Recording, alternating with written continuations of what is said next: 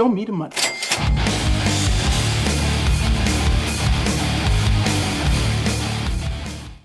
Uou, tá começando mais um episódio do maior, o melhor, o mais admirado podcast do mercado financeiro, hoje da Bolsa de Valores, Henrique Stetter. Fala, Luquinhas. Ai, ai, ai, ai. Ganhou ai, dinheiro coisa. nesses últimos dias ou não? Graças a Deus. Fazia tempo, né? Nossa senhora. Tava eu Não doendo. aguentava mais.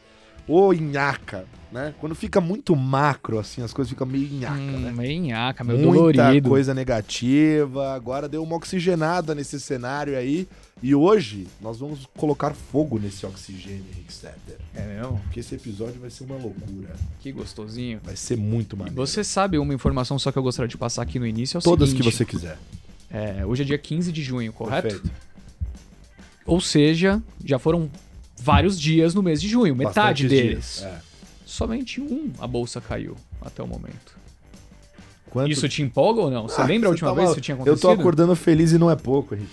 Pô, eu tô todo que, dia eu vou dando- gastar. Eu tô o quê? Tô gastando o dinheiro que eu não vou ganhar com bolsa em vinho já. Tá Eu já tô gastando já. Você tá entrando no app da XP Eu dando já tô F5 colocando toda hora, né? LTV ver lá se- embaixo, que é a volta alta, pegando crédito lá pra comprar vinho, dando É. minha bolsa como garantia. Que bom, bom. Espero que continue subindo, então. Muito bem, Henrique Stetter, muito bem. Bom, o episódio de hoje já indicamos aqui pra vocês. Nós vamos falar de Bolsa Brasileira, tá? Então aguardem um bate-papo é, amplo. A gente sempre gosta de começar esse tipo de episódio, né? Falando um pouco mais com um zoom out, né? Sobre a Bolsa, falar um pouco mais de fluxo, as questões que envolvem a Bolsa de forma geral, mais generalista, né? E depois a gente aproveita, né, para ir um pouco mais para teses que quem é fã do Stock Pickers Raiz sabe que a gente ama esse tipo de episódio, falar de tese, de case das empresas. E hoje a gente vai receber duas pessoas que manjam muito de ambos os assuntos. Né? Respiram bolsa, por isso vão saber falar muito bem do que estão enxergando para ações no Brasil né, de forma geral. Mas também, né, trazer esse view mais micro, né? Falar um pouco mais de teses, né? Trazer essa visão aí que a gente tanto gosta aqui no Stock Pickers. Mas antes, Henrique Stetter, Diga lá. a gente ir para nossa pauta aqui antes de eu puxar, vamos só lembrar uma coisa pra galera que faz tempo que a gente não fala no programa, né? Que é da nossa cadeira, Ah, a nossa cadeira amarela, que inclusive é fantástica, é fabulosa. faz tempo que eu não sinto dor na lombar. Eu vou te falar uma coisa, em casa eu descobri um novo uso pra ela. Qual é? Que o meu sofá cabe no máximo três pessoas, né? Hum. Confortavelmente, né? E aí um dia eu tava lá com os meus amigos, veio uma quarta pessoa, um quarto ser humano. Uhum. Este quarto ser humano ficou na cadeira amarela. Ô, ô, ô Mário, joga a câmera, por favor, no, no Henrique Stetter, por favor, que eu vou pedir pra ele copiar o que meu amigo fez. Calma, fica tranquilo. Vai ser algo tranquilo. Quando Aí ele eu- não faz e fala pra eu fazer, Eu eu pedi puxa. pra ele É, soltar. eu não ficaria tranquilo. Soltar aquela travinha. E é- que ele falou, pô, tá meio desconfortável, reto. Assim, eu falei, solta a travinha e vai pra Aqui? trás. É, aí ele fez assim, ó lá. Vocês viram a cara de prazer do Henrique Stetter? É Que você que tá no podcast não viu, né? Mas venha pro YouTube ver o Henrique Stetter ficando tranquilo e calmo na sua bela cadeira amarela. Você toma um inclusive, belo de um vinho e fica relaxadinho assim nossa, depois? Esqueça tudo. Pra trabalhar também, você trabalha mais, mais motivado. né? Sem dúvida. É isso aí, pra investir também, você investe mais motivado. Cadeira amarela, senhoras e senhores, pode estar na sua casa também, é fácil, tá? É só você entrar lá em lojaamarele.com.br barra StockPickers e usar o nosso cupom de desconto, tá? Desconto Stock Pickers pra você ganhar 5% de desconto mais frete grátis para todo o Brasil. Inclusive, a gente esse desconto, esse frete também vale a pena ali para comprar os outros produtos da Amarelli, que eu tenho na minha casa também. Eu sou cliente da Amarelli, eu tenho lá a mesa, eles têm uma mesa de trader, Henrique Stetter. Broker, na verdade. Você aperta o botão. Sabe aquela mesa que sobe pra você trabalhar de pé? Sei bem. Eu tenho. Ô, lá em casa. É, Pra- Permuta isso daí também ou não? Não, isso daí é do meu bolso. Ah, então tá bom. Não, for, não é só com vinho que o senhor tá Não, despendendo. Não, tem que ter uma bela mesa em casa. Então, eles têm vários produtos incríveis lá, desfrutem, aproveitem. A, a Mari vai colocar aqui, invista numa cadeira de valor, invista na sua cadeira Sophie Trader, que tá na tela aqui também, pra galera que tá no ao vivo. Outra coisa, pra começar a pauta. Galera, estamos quase batendo os 100 mil inscritos aqui neste canal do YouTube, tá? Se inscreva no nosso canal do YouTube, por favor, ativa o sininho, mas se inscreve no canal, se a gente bater 100 mil, o Stock Pickers vai ganhar a primeira placa. E aí a gente ganhando a primeira placa, o canal se fortalece. Se o canal se fortalecer, o YouTube entrega a gente mais. Se o YouTube entregar a gente mais, a gente vai fazer mais e mais programas pra vocês. Então ajuda a fortalecer o nosso canal. Eu mandei lá na comunidade do Telegram também. Ajudem a gente aqui, porque a gente. A gente faz tudo com muito amor aqui. Então, É a única coisa que a gente pede em troca, na verdade, É, né? a sua ajuda, cara, a sua ajuda pra isso é fundamental. Sem vocês a gente não vai conseguir bater os 100 mil. Então a gente a gente pede essa força aí de vocês. Pra você que tá no podcast também, pô, se puder ir lá no YouTube, no Stock Pickers, nosso canal, e seguir e fortalecer, a gente fica muito feliz, muito grato. Tá bom, galera? Bom, vamos falar da pauta, vamos jogar aqui primeiro apresentando os nossos convidados, né, que são grandes pessoas do mercado aqui. Um deles é repetente do Stock Pickers, já fez vários programas. Um deles já apareceu aqui também, mas é a primeira vez dele no Stock Pickers de quinta-feira, estreia. Então vou começar pelo estreante, tá? Da esquerda para a direita, Ciro Aliperti Neto, que é CIO da SFA Investimentos. Seja muito bem-vindo ao Stock Pickers e quem é você no mercado em 30 segundos. Obrigado, Colazo, Henrique, Rodrigo. Putz, em 30 segundos, vamos lá. Então, cara, pode ser mais, pode mais. pode, pode ser mais, né? Pode, tá bom. Não, mas eu acho que 30 dá, dá menos, vai. É, cara, eu tenho 20 anos de mercado, comecei lá no começo dos anos 2000 como analista de ações, depois trabalhei no Unibanco, na tesouraria, depois na tesouraria do Itaú BBA, fui sócio de uma outra gestora e em 2013 fundei a SFA, estou há 10 anos aí na, na SFA, inclusive o nosso fundo completou 10 anos Boa, aí parabéns. esse ano. Sensacional. Muito bom, muito bom. Parabéns. Foi, aí foi menos, viu? Deu menos de 30 segundos aí. Mas você vai falar mais já. Já vou Boa. jogar de volta pra você. E do outro lado, ele, que já virou figurinha repetida das nossas bancadas, o cara que é conhecido por ser muito granular em suas teses, a galera adora, cheio de elegância na sua fala. Ele, que é Rodrigo Fonseca, CEO da Frontier Capital também. Seja muito bem-vindo ao Stock Pickers. E pra quem ainda não te conhece, não te viu aqui, quem é você no mercado em 30 segundos? Bom, obrigado a vocês pela participação agora de novo. É, bom, meu histórico são 20 e tantos anos aí de mercado. É, Opportunity, Arcs, é, Pollux, Verta, Frontier, né? Acho que na, na, na Arcs era o número 2, a gente chegou a ganhar prêmio de melhor gestora de ações do Brasil na época. Na Pollux era o principal gestor, a gente também ganhou o prêmio de melhor gestora de ações do Brasil. A gestão principal foi Pollux, Verta, Frontier. Se juntar tudo, a gente tem um track record aí de 14% ao ano batendo a, a, o Bovespa. Frontier foi lançado em 2021 com outros sócios bastante experientes, né? Já vieram aqui o Alexandre Cancherini, Jorge bem, Neto, que é o que é o nosso gestor macro global. Quem sabe um dia ele vem aqui também. Opa, vai. E um time bem experiente lá dentro. E a gente tem, completou um pouco mais de dois anos, há dois anos e, meio agora de, de empresa. Entregamos aí, uma- acho que o primeiro quartil aí de, no Frontier Ações. Se pegar desde cinco anos para cá, que é o período que eu estava sozinho antes, primeiro desceu, né? Subi uns 8% ano passado, esse ano mais de 8%. E tem essa inteligência interessante que mistura um pessoal que tem um olhar macro para um pessoal que tem um olhar para equity e de bottom-up. Né? Então fica uma, uma coisa bem flexível para lidar com vários ambientes de mercado e conseguir posicionar o fundo de acordo. Né? Muito bom. Antes da gente ir para a parte de bolsa, a gente gosta muito, a gente acha que enriquece muito esse papo de estratégias e de visões, expertises, porque isso para o investidor que está em casa, para todo mundo é super interessante, né? Ciro, sua carreira é engraçado porque tem um- uma boa parte dela na renda fixa, né? A galera acha que é uma coisa meio oposta, né? Assim, se o cara é da renda fixa, ele não gosta de ações, se o cara é de ações, ele não gosta da galera da renda fixa. Parece que é o rixinha, clube né? da, da- do Bolinho e da Lulu. Não se É, bate, aquela não, coisa, né? Não. Pois é. Mas você passou boa parte do tempo no clube da renda fixa, nessa galera, né? Passei. E operando ali, né, itens macro ali, da cesta macro, que a galera costuma falar. Depois mudou do lado de mesa e veio para equities, né? Eu queria saber, pô, primeiro como é que foi essa transição e como é que essa experiência mais macro, por assim dizer, te ajuda hoje na, na gestão de equities. Putz, é verdade, acho que é, é meio inusitado, né? O, você fazer ações e vir da, da parte macro. Mas assim, eu sempre gostei do mercado financeiro, então, obviamente, quando você gosta do mercado financeiro, você é moleque, você opera ações, né? Você não, não opera outra coisa. Então eu comecei, fui, comecei como analista, e aí eu fui entrar, eu queria ir para algum hedge fund, imagina, no começo de 2000, dos anos 2000, não- praticamente não existia, né? Ou para uma tesouraria, que era, vai, que eram os caras que movimentavam o Sim. mercado, né? E eu acabei indo para a tesouraria do Unibanco na época. E, cara, caí na mesa de, de juros do, do Unibanco. Eu também nem sabia o que, que era, né? Como que fazia. E construí aí minha, parte da minha carreira operando juros no, no Unibanco, depois no Itaú. Operei moedas, enfim, real, operei moedas global. Então.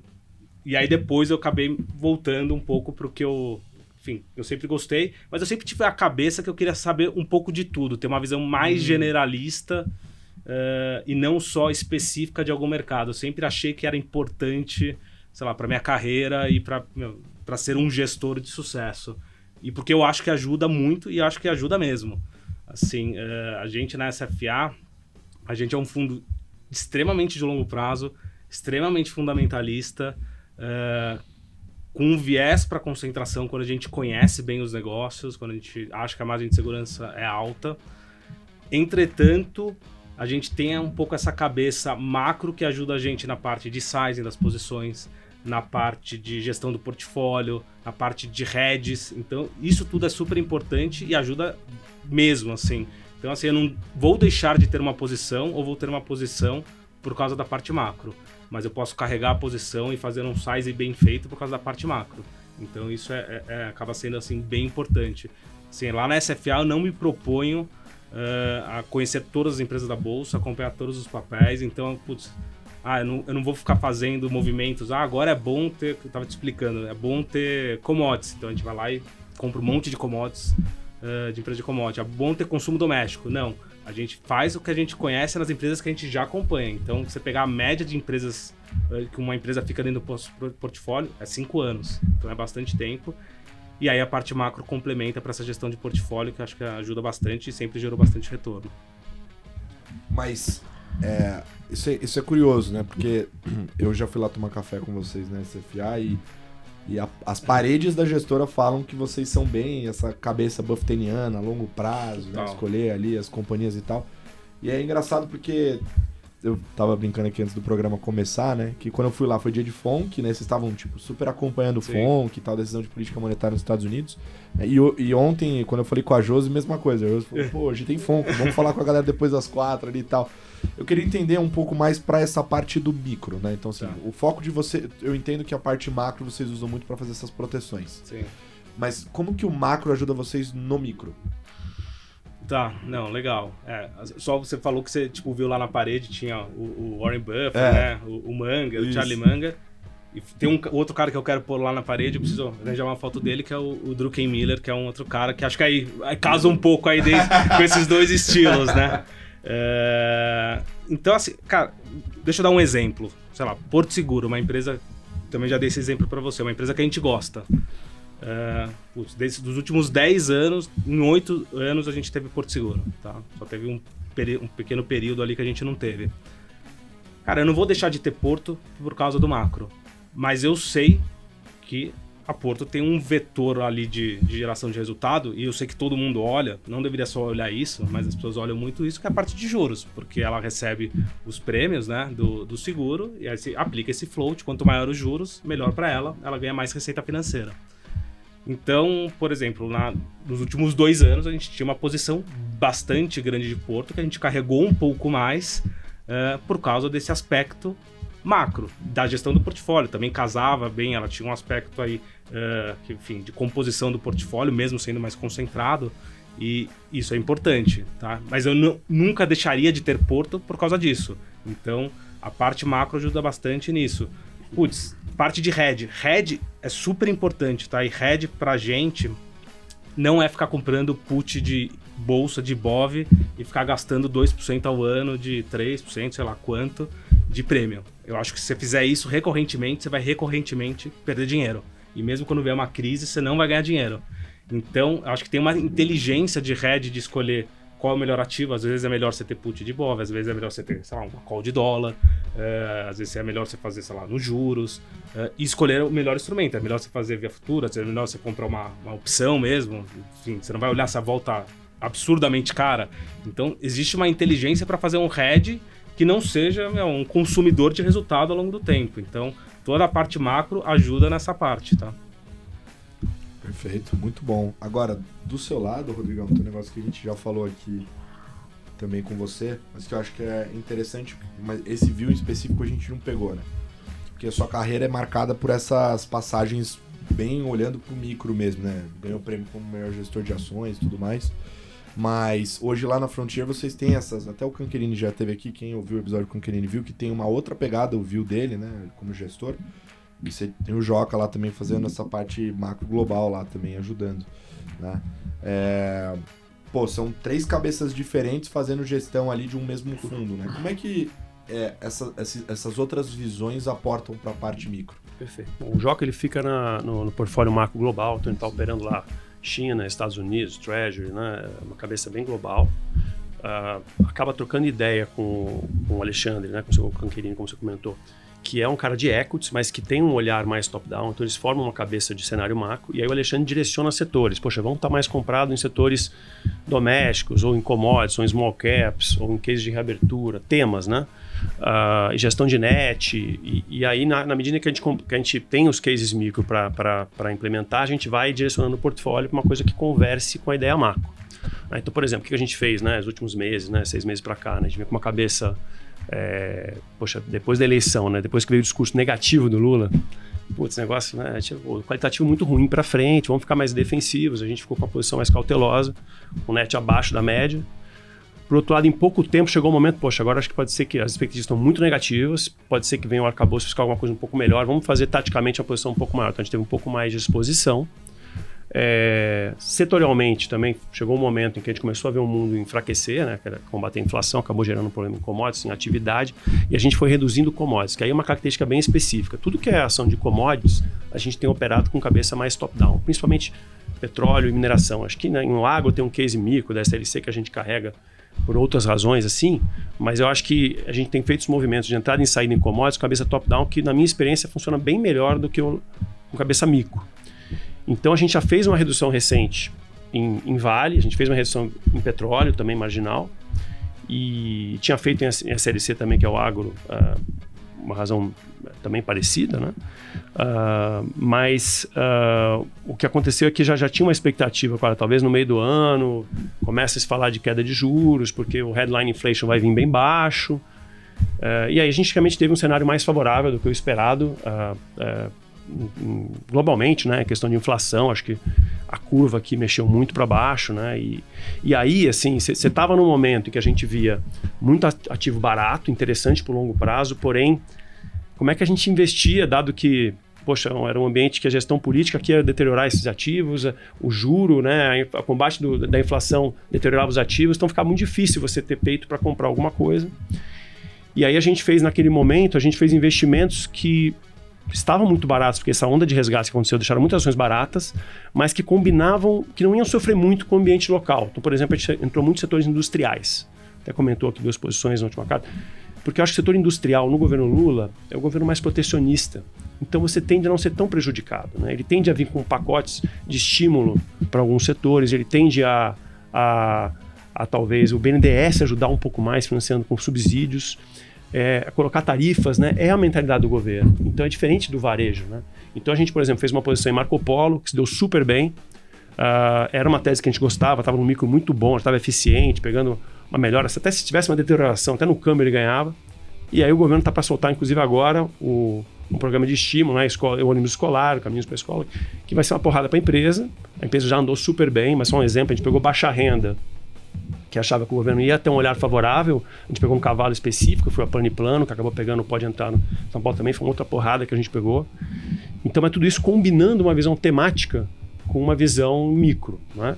E então tá mais difícil operar. A gente pegou alguns eventos, até vim aqui falar de Sanepar, quer dizer, case, é um tiro, pô, vai e vai embora. Lá, Acabou. Fez o Sanepar, fez o aberto aqui na Boa. minha frente porque eu ia vangloriar esse momento. Boa. É, pegamos. Mas, mas já passou. E, e, e, de repente, agora, na hora que a gente vê que o cenário está mais construtivo, muda muito a tese. Porque o Brasil, né, se tivesse realmente uma inflação difícil, é um cenário muito negativo. Né? Mas agora está entrando num ciclo positivo que está dando para o, o próprio governo, está se adequando um pouco, também está conseguindo viabilizar que o Banco Central caia os juros, né? De uma maneira um pouco mais favorável, positiva e voluntária, né? Então, esse é um ambiente agora que está tá dando vontade de voltar a olhar aqueles ativos que estavam baratos, mas agora está com vento a favor. Sim. Porque depois a gente vai entrar um pouco no marketing, mas o que, que, vai acontecer? Né? Né? A gente já está com a curva aí prevista. Então, vai, é óbvio que o fluxo vai começar a mudar. É. E quando o dinheiro começa a entrar, o que, que você acha que vai acontecer com todos esses ativos que estão deslocados? Vão começar a fechar. Então, é, a gente voltou a cabeça, a gente voltou a olhar muitas teses novas e, e, muito entusiasmado com teses novas. Eu comentei de duas que a gente entrou em Marco Polo tem uma outra que eu posso falar depois que é Ocean Pact, que eu tô super animado. Sim. E eu, nesse momento tô vendo duas novas, também tô super animado. Essa eu não posso comentar muito, mas assim, tem muita coisa bacana, tá? Porque acho que o mercado veio muito no macro para as teses mais líquidas, temáticas, né, óbvias, né? Então teve uma mudança de valuation, né? Você tem o varejo, estava 10 vezes lucro, está 13, ano que vem, algumas teses que a gente gosta. Mas tem alguns ativos que não são tão óbvios e que ficaram muito deslocados, onde você tem hoje já muito preço, uma tese favorável, eu acho que vai dar muito dinheiro entrando agora com o vento favorável. Porque não basta só valor, né? Investimento, como você falou, vários atributos, né?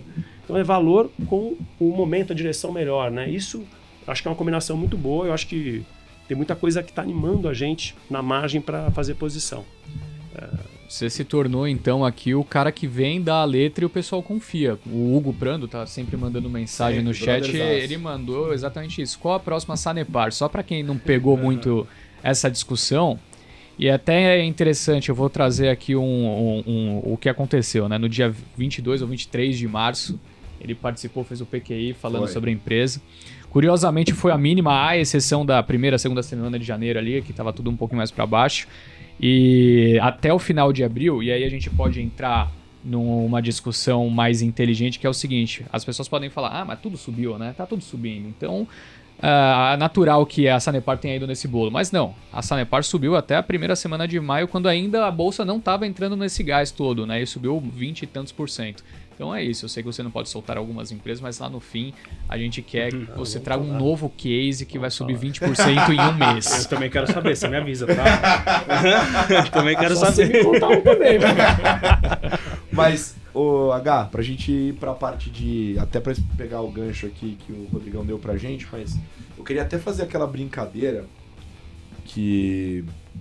Que a, a Rafa, Sté e Mari falaram pra gente fazer daquela aquela pergunta mais direta, né? Uhum. Que é o seguinte: muita gente vem nos procurando aqui recentemente pra falar sobre bolsa, sobre esse rally recentemente que a gente viu a bolsa dar, né? a bolsa andou bastante, que o Stetter abriu aqui brincando comigo, falando que a gente ganhou dinheiro recentemente. né? Vi até gente no chat falando do nosso FOF, até o, Sto- até o FOF Stock Pickers tá ganhando dinheiro. Pois é, o nosso dinheiro tá lá, então por isso que eu falei que a gente tá mais feliz agora. Mas eu queria fazer uma pergunta, assim, eu vou perguntar diretamente, mas obviamente vocês exploram da melhor forma que vocês quiserem. Né? E eu quero ouvir a opinião dos dois. Tivemos o rally. Já foi esse trade de bolsa, né? Ou não? Ainda tem espaço pra bolsa aqui no Brasil? Quer começar? Posso falar, não, como eu estava entrando, eu acho que não, porque é, o que eu te falei, é, o fluxo é importante. Então, olha a montanha de dinheiro que saiu do mercado. Então, saía do mercado e falava, o ativo está muito barato, mas eu estou comprando e estou me ferrando aqui na minha cota. E nós, né, somos gestores, temos que prestar contas para os clientes, a gente sofre resgate, aplicação. Então, não basta você estar certo ao longo de cinco anos. Você tem que. A trajetória é importante. Você não pode perder o cliente no meio do caminho, que aí ele não ganha dinheiro. Então, é, é ruim você ver ativo barato, mas que está indo mal e que continua indo mal, né? Então você vai meio que recolhendo, você vai desistindo, você não tem, tem peito. Agora, é, o que vai acontecer agora o ano que vem, a gente vai ver o contrário, né? Vai começar a ter uma reversão de fluxo. Mesmo que seja gradual no início, isso muda completamente o jogo, né? Então você volta a querer estar comprado em ideias que estão baratas e que podem andar mais. Você tem dois movimentos, quer dizer, você tem é, empresas que estão baratas e podem subir o valuation e, e o próprio earnings que pode subir, de empresas que que estão com earnings prejudicados pela conjuntura, seja um juro alto, seja uma dificuldade em crédito, seja uma, uma margem que foi comprimida temporariamente. Então, você tem vários fatores que vão normalizar, então acho que tem muita oportunidade na mesa, porque hoje você está com um vento um pouco mais favorável. Né? O dinheiro saiu muito de risco e na medida em que o CDI vai cair, é natural que o dinheiro volte para risco. Então você está um pouco mais alinhado para fazer investimento com valor e com o momento. Né? Acho que isso que vai ser bacana ao longo dos próximos 18 meses, né? na nossa visão. Né? Boa. Eu Vou dar um exemplo para você, só voltando um pouco lá na, na pergunta do macro versus o micro. Esse ano a gente teve a maior discrepância em movimento de juros e bolsa que eu vi em muitos anos. E é muito louco, porque assim, como a maioria da- dos investidores são especialistas, o cara que opera juros não opera bolsa, que não opera, sei lá, moedas. Então, assim, o juros já tinha fechado, sei lá, já estava precificando Selic a 10 no ano que vem e a bolsa estava na mínima. Assim, isso daí é extremamente comum. Então, esse é um Essa quebra de correlação. essa né? quebra, e isso daí é um. Normalmente os juros. Tipo, a história mostra que os juros ele tende a ir na frente, ou ele con- consegue ler alguns cenários na frente do cara de bolsa. Porque o cara de bolsa normalmente ele é, um, ele é sempre otimista, né? Sim. Ele sempre tá comprando. Uh, o cara macro ele, ele não é sempre. Ele vai opera pro fim, uh, o lado otimista ou pro pessimista. Então, assim, já dava para imaginar que a gente ia ter esse movimento em algum momento se as coisas se dessem algum, alguma acalmada. E aí eu vou falar um negócio assim. Os juros, ele amplifica as coisas ruins, mas ele amplifica as coisas boas também. Então, desde uh, da, eleição, da última eleição, cara, qualquer coisa que se falava era um Deus nos acuda, a gente ia virar Argentina, uh, putz, meu, ah, o fiscal vai explodir. Assim, coisas assim, tudo bem, a gente, a gente tem uma situação fiscal que é delicada, que a gente precisa tratar ela, mas assim, com juros subindo, juros a 14, cara, qualquer coisa que se fale vai ser transformada, vai, ser levada vezes 10. O, agora com juros caindo, é o contrário, tá? Então, uh, ciclo importa. Agora, um outro ponto que é, que é importante é a forma que a gente vê lá as coisas. Cara, a gente. Assim, a gente não compra empresas para surfar um momento. Assim, não, vou, não faço um movimento, a gente não faz lá, ah, agora vai estar tá bom e vamos comprar essa empresa. Cara, a gente tenta achar, e aí existe um processo extremamente uh, robusto e diligente, que foi obviamente aperfeiçoado ao longo desses últimos 10 anos, para achar empresas que geram valor. Porque é aquela frase lá que se fala, olha, uh, putz, eu invisto por longo prazo, ela só é verdade quando você tem uma empresa que gera valor. Porque aí beleza, tipo, você vai ter um momento como você teve no último, no último ano, que as coisas vão cair, cara, mas eu sei que aquela empresa gera valor, cara.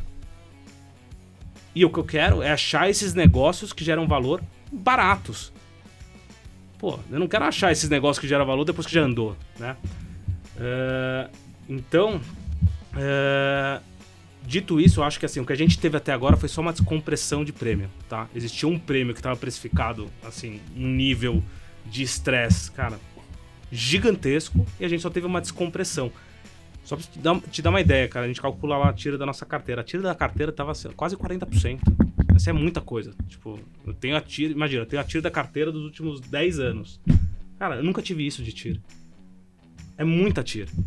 Agora tá, sei lá, 30. É muita tira ainda. Você faz o que, 3 anos? Ou... A gente faz a tira de 5 tipo, anos. 5. É. É... Sempre assim, de uma forma muito conservadora. Essa é uma das formas que a gente vê, tá? A gente usa outras métricas. Mas assim, se você achar uma empresa que gera valor e ainda tem uma margem de segurança boa, cara, a gente vai comprar e a gente vai ficar. Então assim, a gente tá menos preocupado em tentar achar, putz, qual que é a empresa que vai subir mais agora na próxima semana, na, nos próximos seis meses? Cara, a gente não vai fazer esse movimento. Agora eu acho que assim, as coisas estão extremamente baratas, porque assim, a gente só teve uma correçãozinha. A bolsa tá quanto que tá subindo o Ibov no ano? 10%? Alguma coisa próximo disso? É pouco, né? 12, eu acho. É, tipo, sei lá, pega o small caps que é mais ligado à economia doméstica, tá subindo o quê?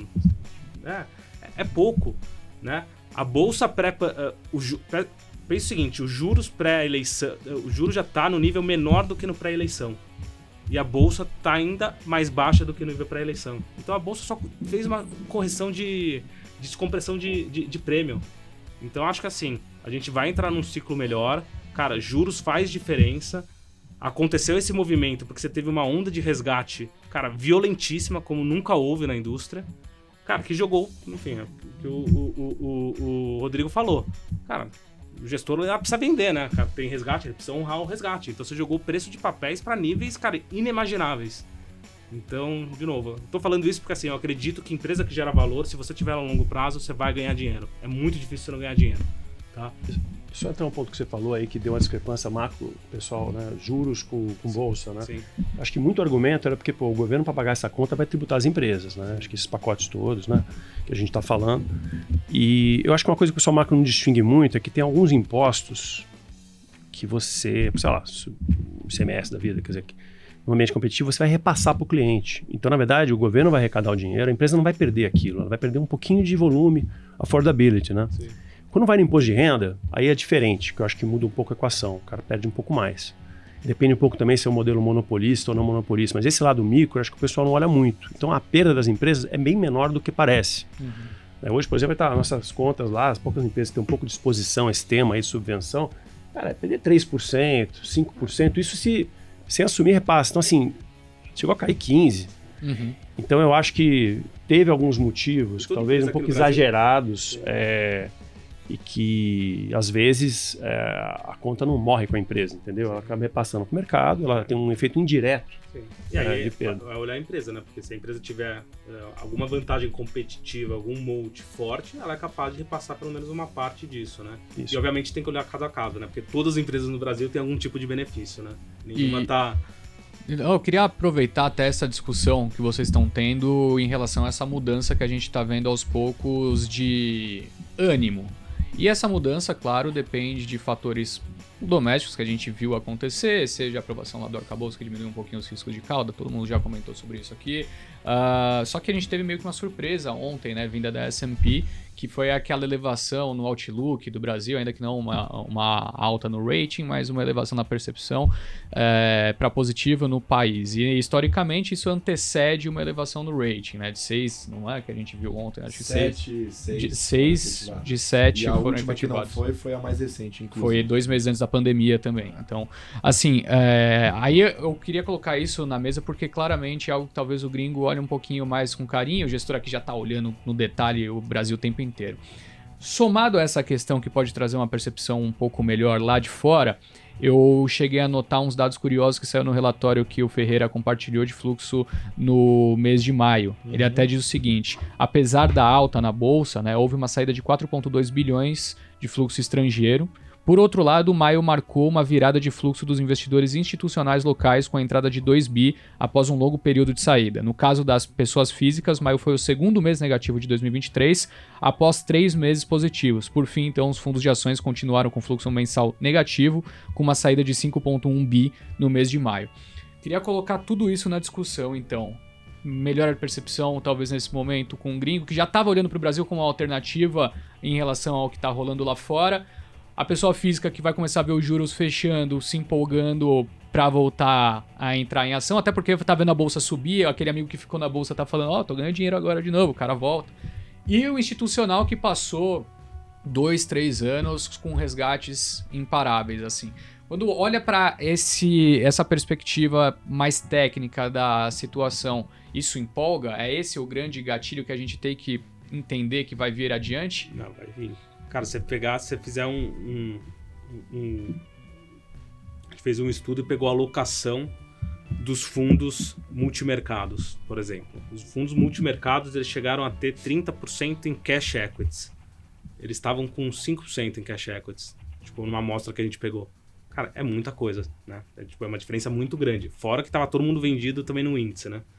Quando você pega a parte de, dos fundos de equity, aí, tipo, long bias, enfim, todos, vai, põe todos dentro da mesma caixinha, eh, a parte de caixa deles também era, tipo, a maior dos últimos anos. Ou seja, então a parte técnica era muito...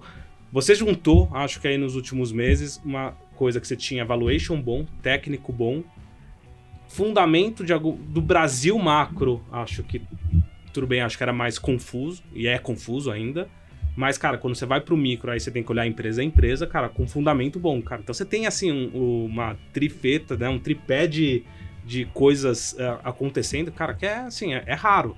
Então, valuation técnico e eh, eh, o fundamento, o- a parte fundamental das empresas de algumas muito boas. Então, putz, eu acho que assim, a gente vai ver se assim, se esse movimento continuar, se não tiver mais nenhuma besteira, os juros, eu acho que assim, a chance dele não cair é baixíssima, ele vai cair, enfim, independente se vai ser setembro, mais pro final do ano, ele vai cair.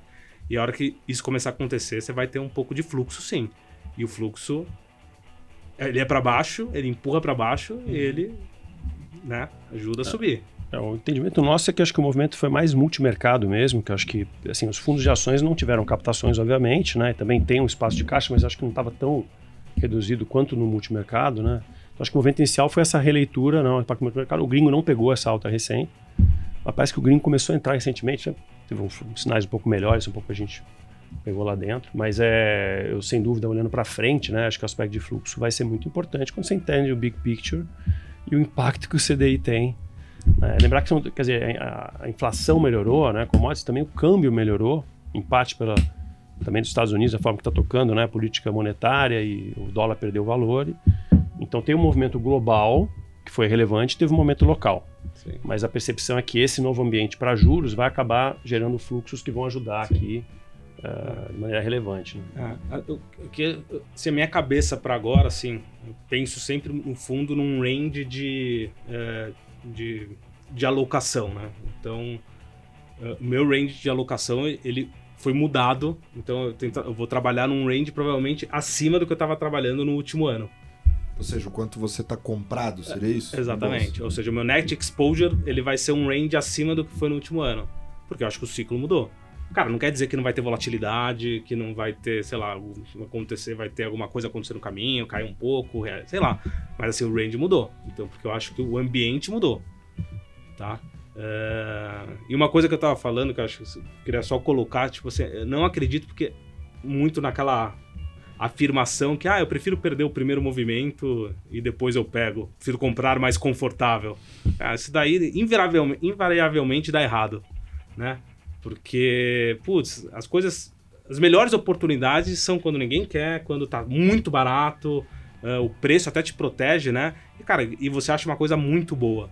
Putz, aí depois andou, fica todo mundo na dúvida, né? Putz, e agora? Vou entrar agora? Será que é mesmo? Então vou esperar o próximo movimento para comprar mais na certeza ainda. Quando tiver a certeza da certeza da certeza, enfim, já foi uma boa parte do movimento.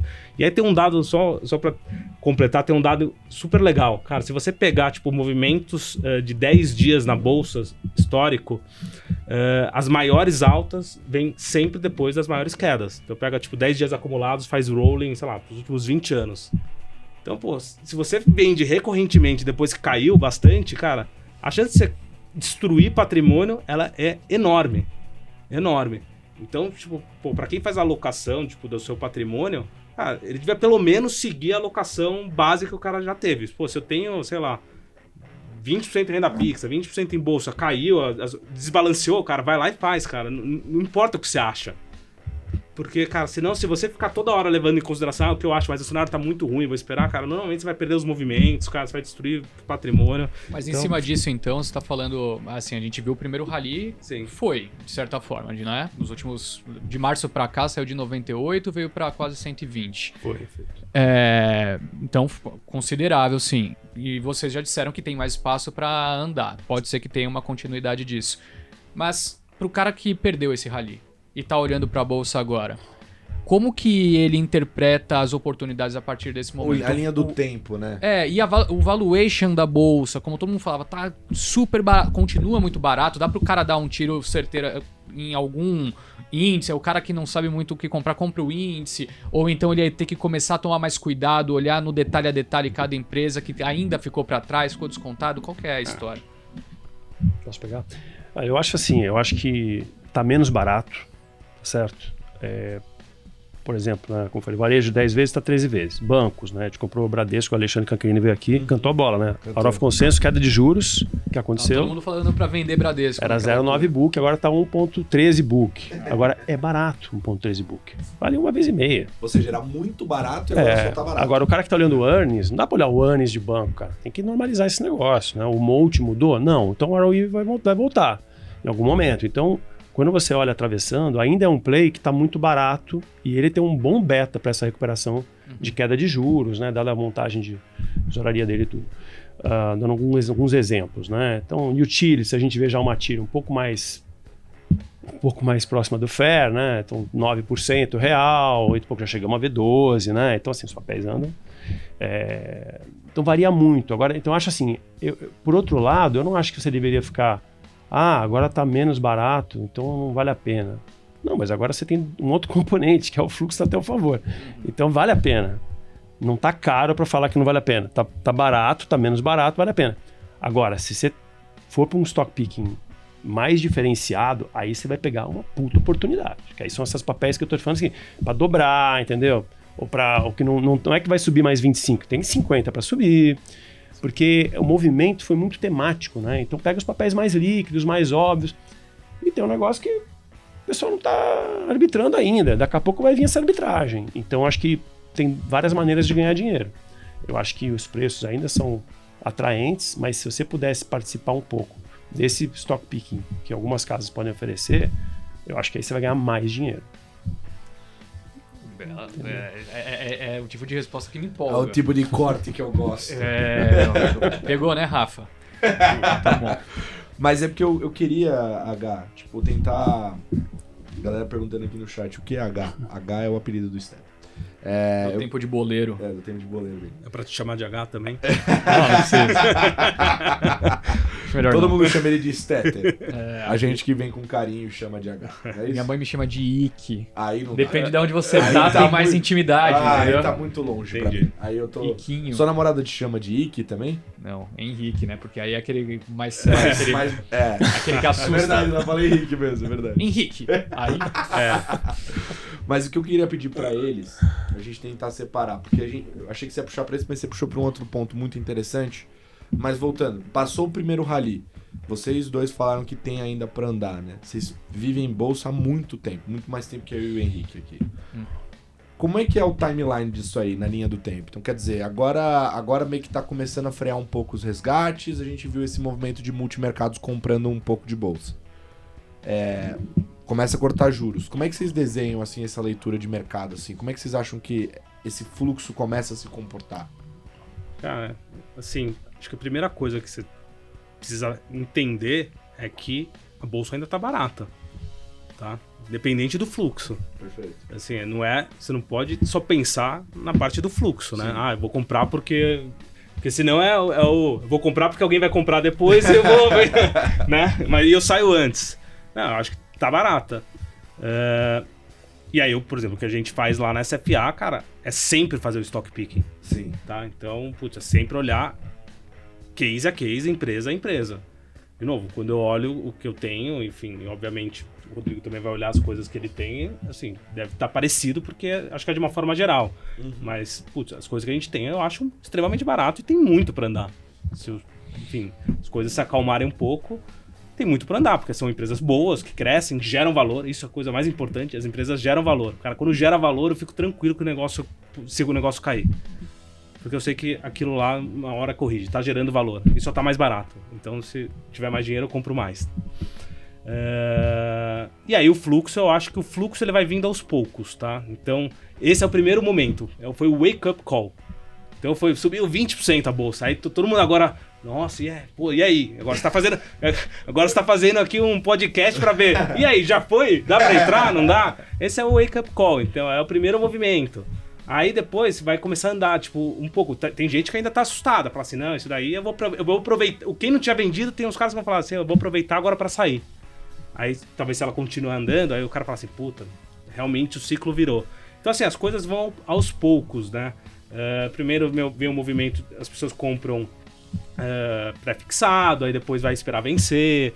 Aí depois as pessoas tem as pessoas que estão no CDI, o CDI ainda não caiu, né? Ainda tá rodando alto, quase Sim. 14%. Então, a hora que começar a cair os juros, as coisas vão se somatizando, né? Um castelinho que vai somando e uma hora começa a vir o fluxo, entendeu? Quando, quando você menos espera, começa a vir. Então, eu acho que é aos poucos, não é que vai ser da, da- semana que vem vai começar a vir uma porrada. Eu acho que vai ser aos poucos quando as coisas vão, vão acontecendo, mas eu acho que vai acontecer.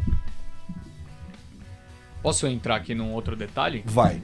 O outro detalhe já é até começando a entrar um pouquinho em, em nomes. Eu queria entrar um pouquinho em nomes. Vai comer nomes? É nomes. Dar nomes aos bois? É isso. Ah, moleque. Mas assim, ainda numa discussão mais. é, é, do que de fato faz preço na bolsa, né? E a gente sabe que no Brasil commodity é o quê? Um quarto, pelo menos, um terço, um quarto da nossa bolsa.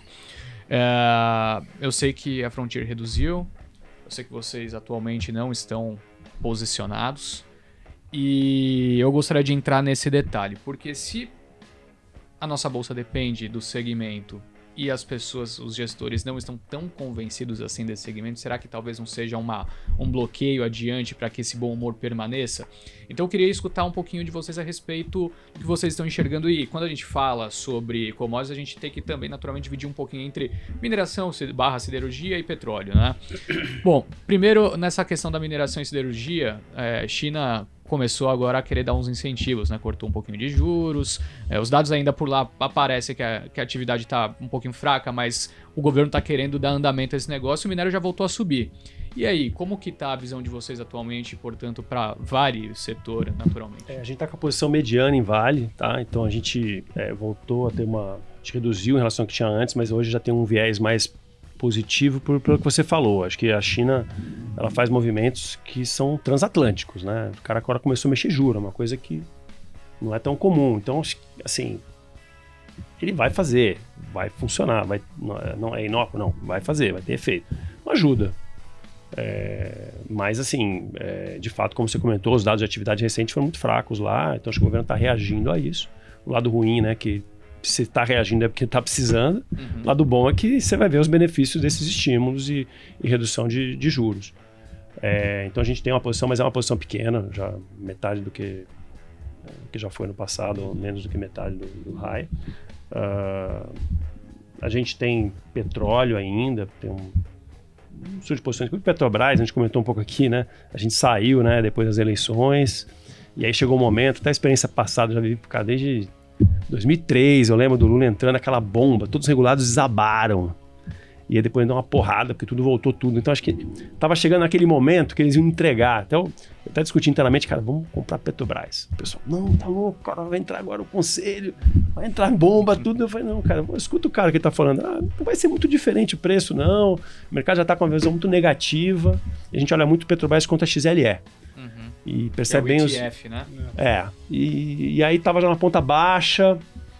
E aí começou a vir um negócio de dividendo, que talvez o dividendo seja melhor. Então, cara, a gente entrou, voltou a comprar, porque a gente oscila um pouco. Quando está mais animado com Petrobras, é, ou desanimado, a gente sai, mas mantém o petróleo com XLS, se a gente quiser, e troca, né? Então, a gente voltou para Petrobras, e aí começou um processo que a Petrobras varou, né? E, e a gente pegou Inclusive, ela subiu além do que a gente imaginava nesse, nesse gráfico ponto XLS. Você vê que bateu um raio aí que muito tempo não tinha. Talvez pelo petróleo baixo, né? Uhum. Que também tem esse aspecto, um beta um pouco diferente para petróleo. Mas a gente pegou bem esse lado, que acho que o, a realidade não é tão ruim quanto parecia. Isso é um ponto importante, tá? Porque realmente a orientação do governo novo não é boa para os mercados. Mas na hora que ele tem que passar por uma série de obstáculos legais, regulatórios, ele pode até fazer, mas vai ser mais difícil, vai ser mais duro. Tem até ali dicotomia entre né, Petrobras e o Ministério.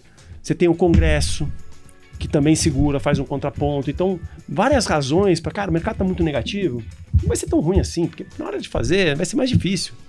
Então, isso fez a gente montar a Petrobras, a gente pegou bem essa alta, a gente mantém PetroRio.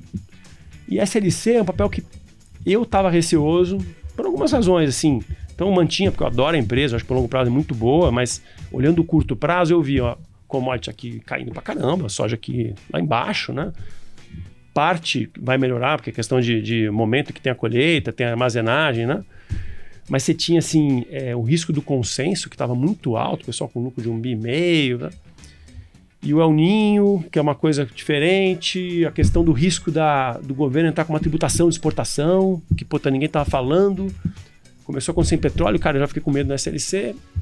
Aí hoje a foto é diferente. Todo mundo já viu esse risco, todo mundo já se incomodou, então já está mais na expectativa. O consenso já caiu, já está com lucro quase um bi 200. Eu tenho quase isso, tá? Meu lucro é um bi 100, curto prazo. É, mas a empresa vale 8 bi, cara. A empresa é muito barata pelo que faz, dado que tem crescimento real, ganho de terra recorrente. Você tinha a questão do El Ninho, mas eu acho que o El Ninho não é um cenário tão ruim para a empresa, tá? É, mudou muito o perfil de terra deles. Existiam terras, muito mais terras no Nordeste antes e muitos, muito mais terras é, não maduras. Então muda o tipo de exposição. E o, então o preço está muito convidativo. Eu estou achando que a commodity vai dar uma porrada? Não. Mas eu estou achando que hoje a equação já está muito mais favorável. E agora ainda mais porque teve um investidor, vocês devem ter acompanhado, né? Um fundo lá fora que tem 9% da empresa, que o gestor foi afastado por questões lá de sexual harassment e tal, assédio sexual. E, e aí está tendo que vender o papel. Então você tem uma pressão de venda nesse ambiente, e você torna um, um momento bem atrativo. Então a gente aumentou. Uhum. Ainda não fomos para a posição maior, mas aumentamos um pouco. Uhum. Mas a gente está mantendo no todo o commodities um pouco menor que a gente carregava no passado. É, eu acho que a tua provocação é boa, porque chegou um momento que a gente fala, não, a gente quer ter mais net, porque o arcabouço vai ajudar a inflação, mas ao mesmo tempo estão reduzindo commodities. Mas peraí, o que eu não gosto, assim, a gente quer ter mais net, mas tudo no micro a gente quer reduzir. Não, então tem algum problema aqui. Uhum. E aí a gente foi encontrando teses que a gente queria ter.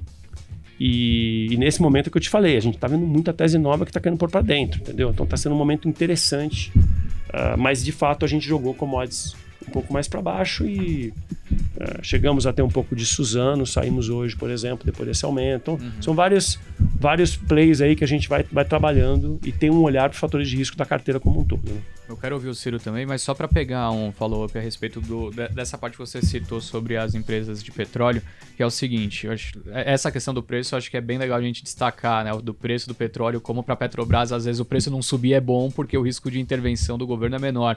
É, e de certa forma, o petróleo está tendo uma dificuldade enorme de andar, né? Eu vi nessa semana, ou na anterior, ou nas duas, acho que foram nas duas, na semana passada Goldman, nessa semana não sei se foi Morgan Stanley, mas os principais bancos de Wall Street revisaram projeção do preço do petróleo para baixo várias e várias vezes nas últimas semanas. Todo mundo agora tá ali com 82, 86 para o fechamento de 2023. Estavam com, até pouco tempo atrás, triplos dígitos. Aí, além disso, teve corte de produção, um milhão de barris da Arábia Saudita, o preço quis reagir, já voltou rapidinho, enquanto os bancos centrais continuam subindo os juros em vários e vários lugares.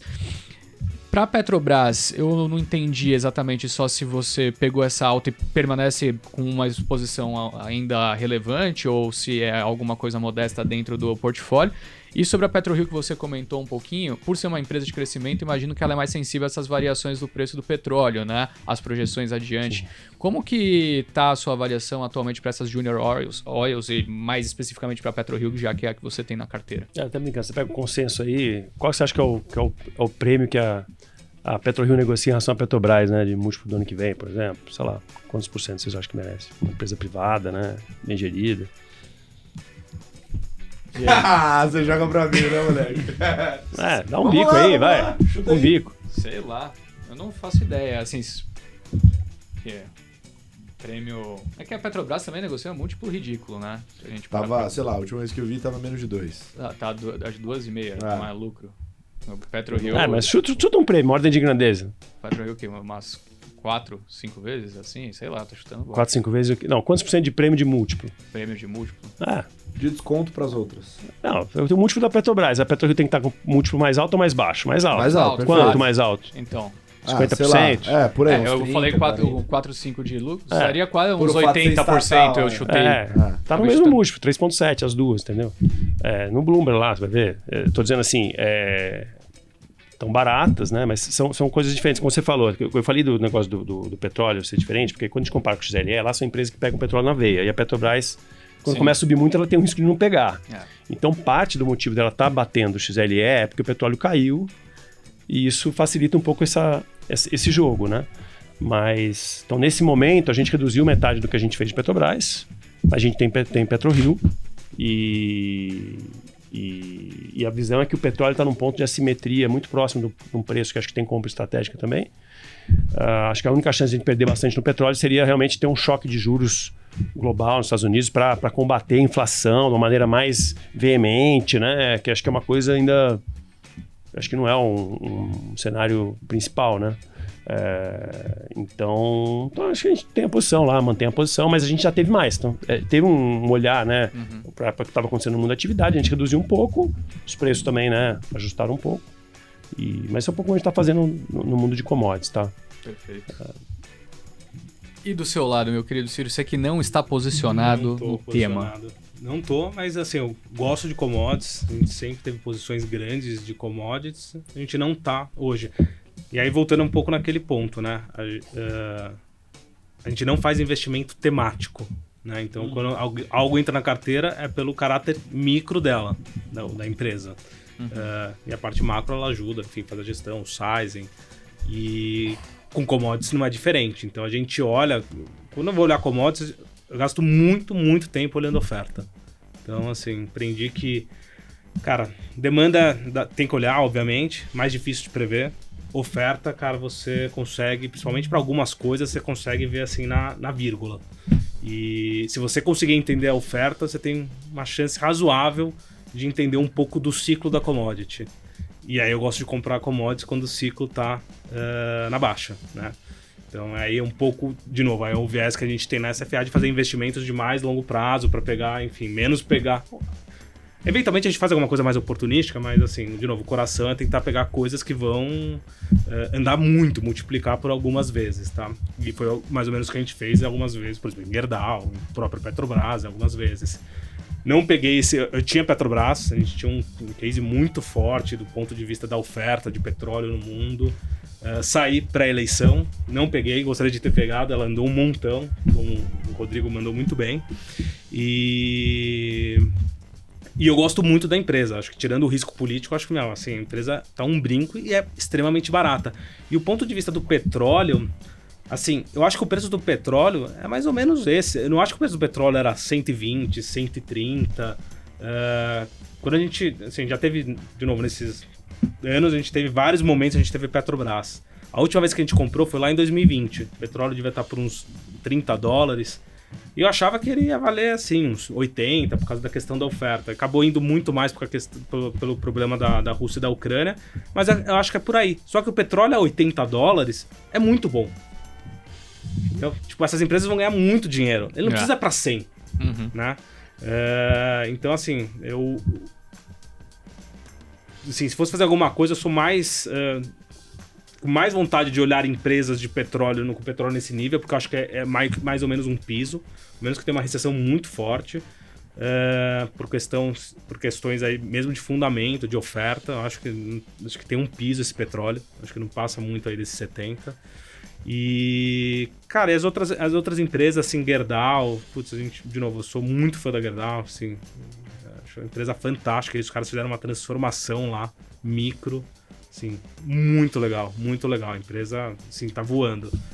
É, acho que é mais questão de, de, aparecer uma oportunidade, tá? Mas, de novo, é muito mais uma cabeça de investimento de longo prazo do que tentar fazer alguma coisa, tipo, de andar. Então, assim, Ano passado foi difícil, né? Porque ano passado a, a narrativa era, meu, você precisa ter commodity, commodity. Então, toda reunião que a gente participava, você, ah, você não tem commodity, você não tem commodity. É. Eu ia falar assim, ah, a gente não tem, cara. Então, é.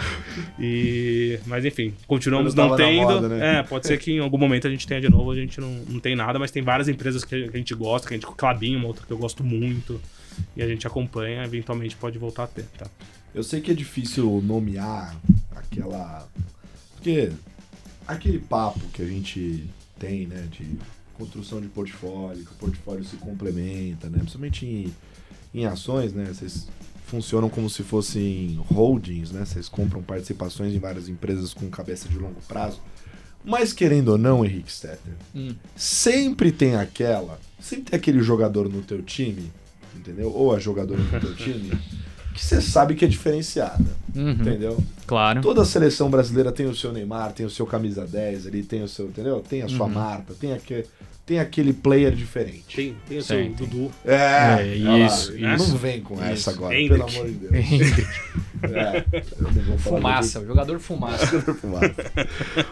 Todo mundo tem. E bom, você falou aí, né? Acho que tá, tá claro para todo mundo, e eu que estive lá já sei que a filosofia é bem longo prazista e bem micro, né? Se você fosse hoje olhar um pouco para o teu portfólio e dizer quem é esse 10, porque uma coisa que o gestor micro adora citar, galera lá, Dynamo, Atmos, né, mostrar em momentos que histórias micros prevaleceram o macro, né? Uhum. A galera adora mostrar isso. Se hoje no teu portfólio tu fosse nomear um desses nomes que fosse, você acha que esse grande capitão da, esse grande número Camisa 10, Camisa 10 e faixa. É, quem seria? Putz, não, eu sei que é difícil, mas se você fosse. Não, tem várias. Bom, de novo, a gente é mais concentrado, né? Assim, acho que não tem como não falar outra que a Sim, que é uma empresa que a gente putz, é, adora. É... Essa é uma empresa que já está há 10 anos no portfólio, bastante tempo. Caramba, 10 anos? 10 anos. Então, Colasso não tinha nem bigode era, 10 era anos atrás. Namoro, casamento, já tá, sei lá, bodas do que isso, não sei, mas. então já bastante tempo. Então, Abriu o fundo, comprou. É, Foi assim. É. E, cara, tem outros, a Porto Seguro, tem uma empresa que a gente gosta bastante. Até a Porto andou agora um pouco. Só pra você ver a cabeça. Eu tava. Eu tava. Eu fiquei triste que ela andou. Eu queria que ela caísse porque eu queria comprar mais. porque, porque a gente tá terminando algumas pesquisas que, de alguns pontos importantes que a gente tava, enfim, precisa endereçar. E. E eu tava querendo que ela caísse pra comprar mais. Aí você vê, tipo, eu fiquei mais triste que ela subiu e ficaria um pouco mais feliz se ela caísse pra poder aumentar a posição.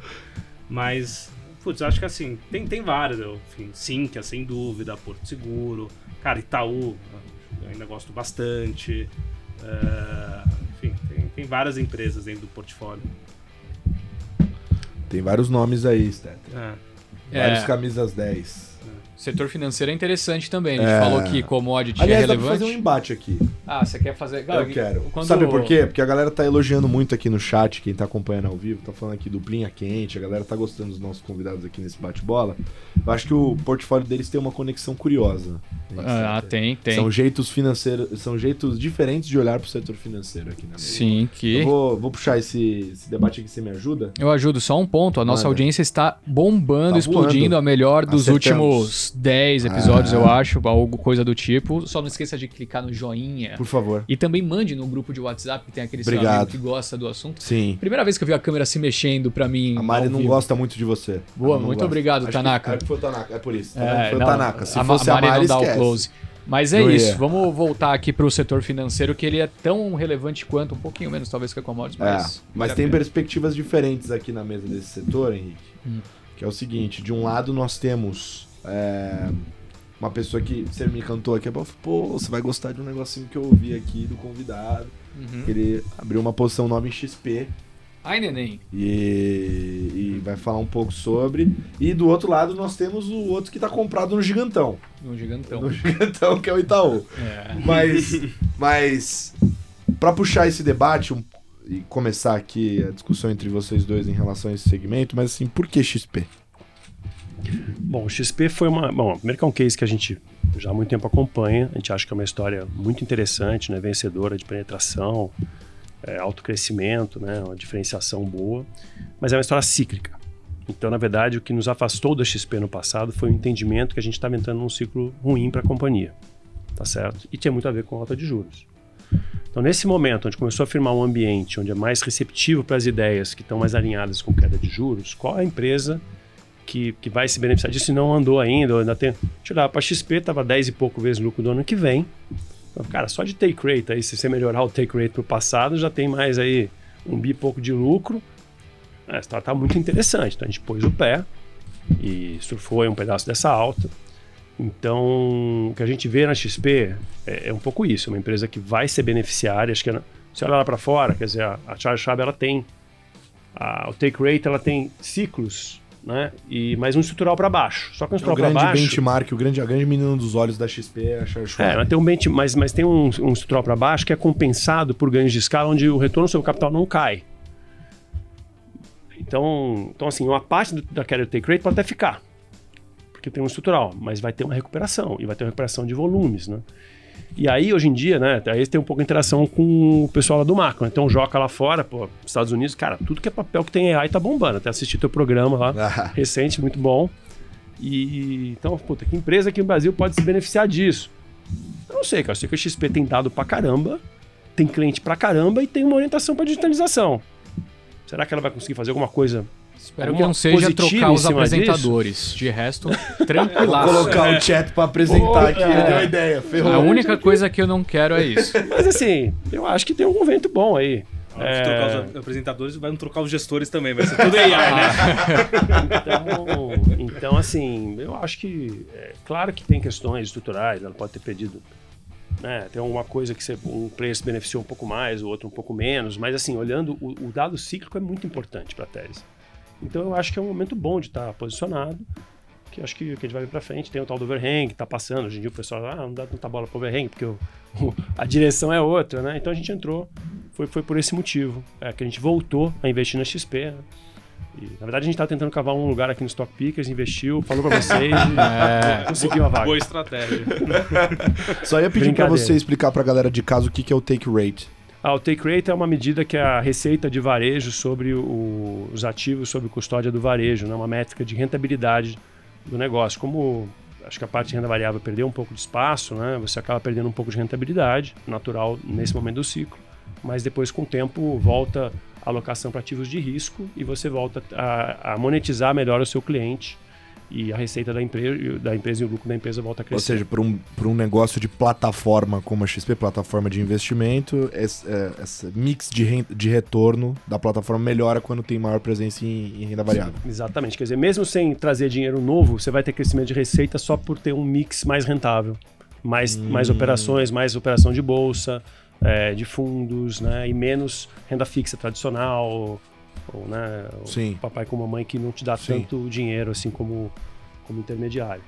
é, mais é, ganhos de, de, de, tesouraria também em cima Sim. dos clientes, as operações de curto prazo. Né? Então, acho que é um pouco isso, assim. Essa Tá. parte do over- overhang, você falou que quando a tendência é positiva, isso assusta menos, né? O que, Mas que é overhang, Henrique? Overhang basicamente é quando pesada. é, todo mundo fica com uma preocupação de que alguém vai vir e vender muita pela é, muita ação daquela empresa em algum momento, que é o caso do Itaú com a XP, né? É, Da que é o Itaúsa, seu né? Itaúsa em questão. Isso de alguma maneira é, te preocupa? É até uma pergunta do próprio Lambert Souza que mandou aqui no chat. Não, então isso nos preocupou no passado, a gente tinha uma preocupação com o ciclo e outra com esse overhang. Ah, nessa volta, acho que o overhang estava lá, a gente também tem uma, uma ideia de horizonte, de como que ele vai se materializar, mas é, a gente investiu independente disso e, e já estou vendo comentários de alguns analistas que a gente respeita, falando assim, olha, o overhang vai perder peso, porque é é o que eu tô falando, uma coisa é um overhang num cenário ruim. Tá certo? Agora o overhang no cenário bom, cara, atropela, daqui a pouco Os juros bom, amplificam ganha mais liquidez, né? Tipo, então, assim, se a gente vê várias histórias, né? Sim. A própria. é, a gente tem essa plano e plano que eu comentei. Poxa, o papel voou. Aí, de repente, comecei a ver umas reuniões.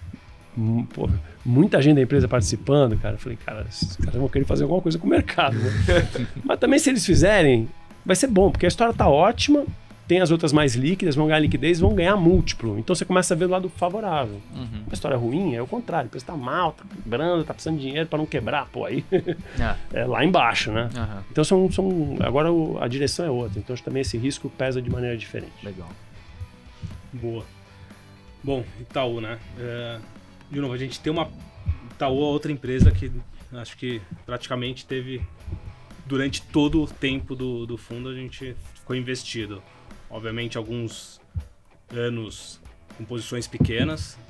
Isso foi em 2019. Em 2019, a gente diminuiu bastante a nossa posição em Itaú, porque a gente entendia que realmente existia um risco de competição.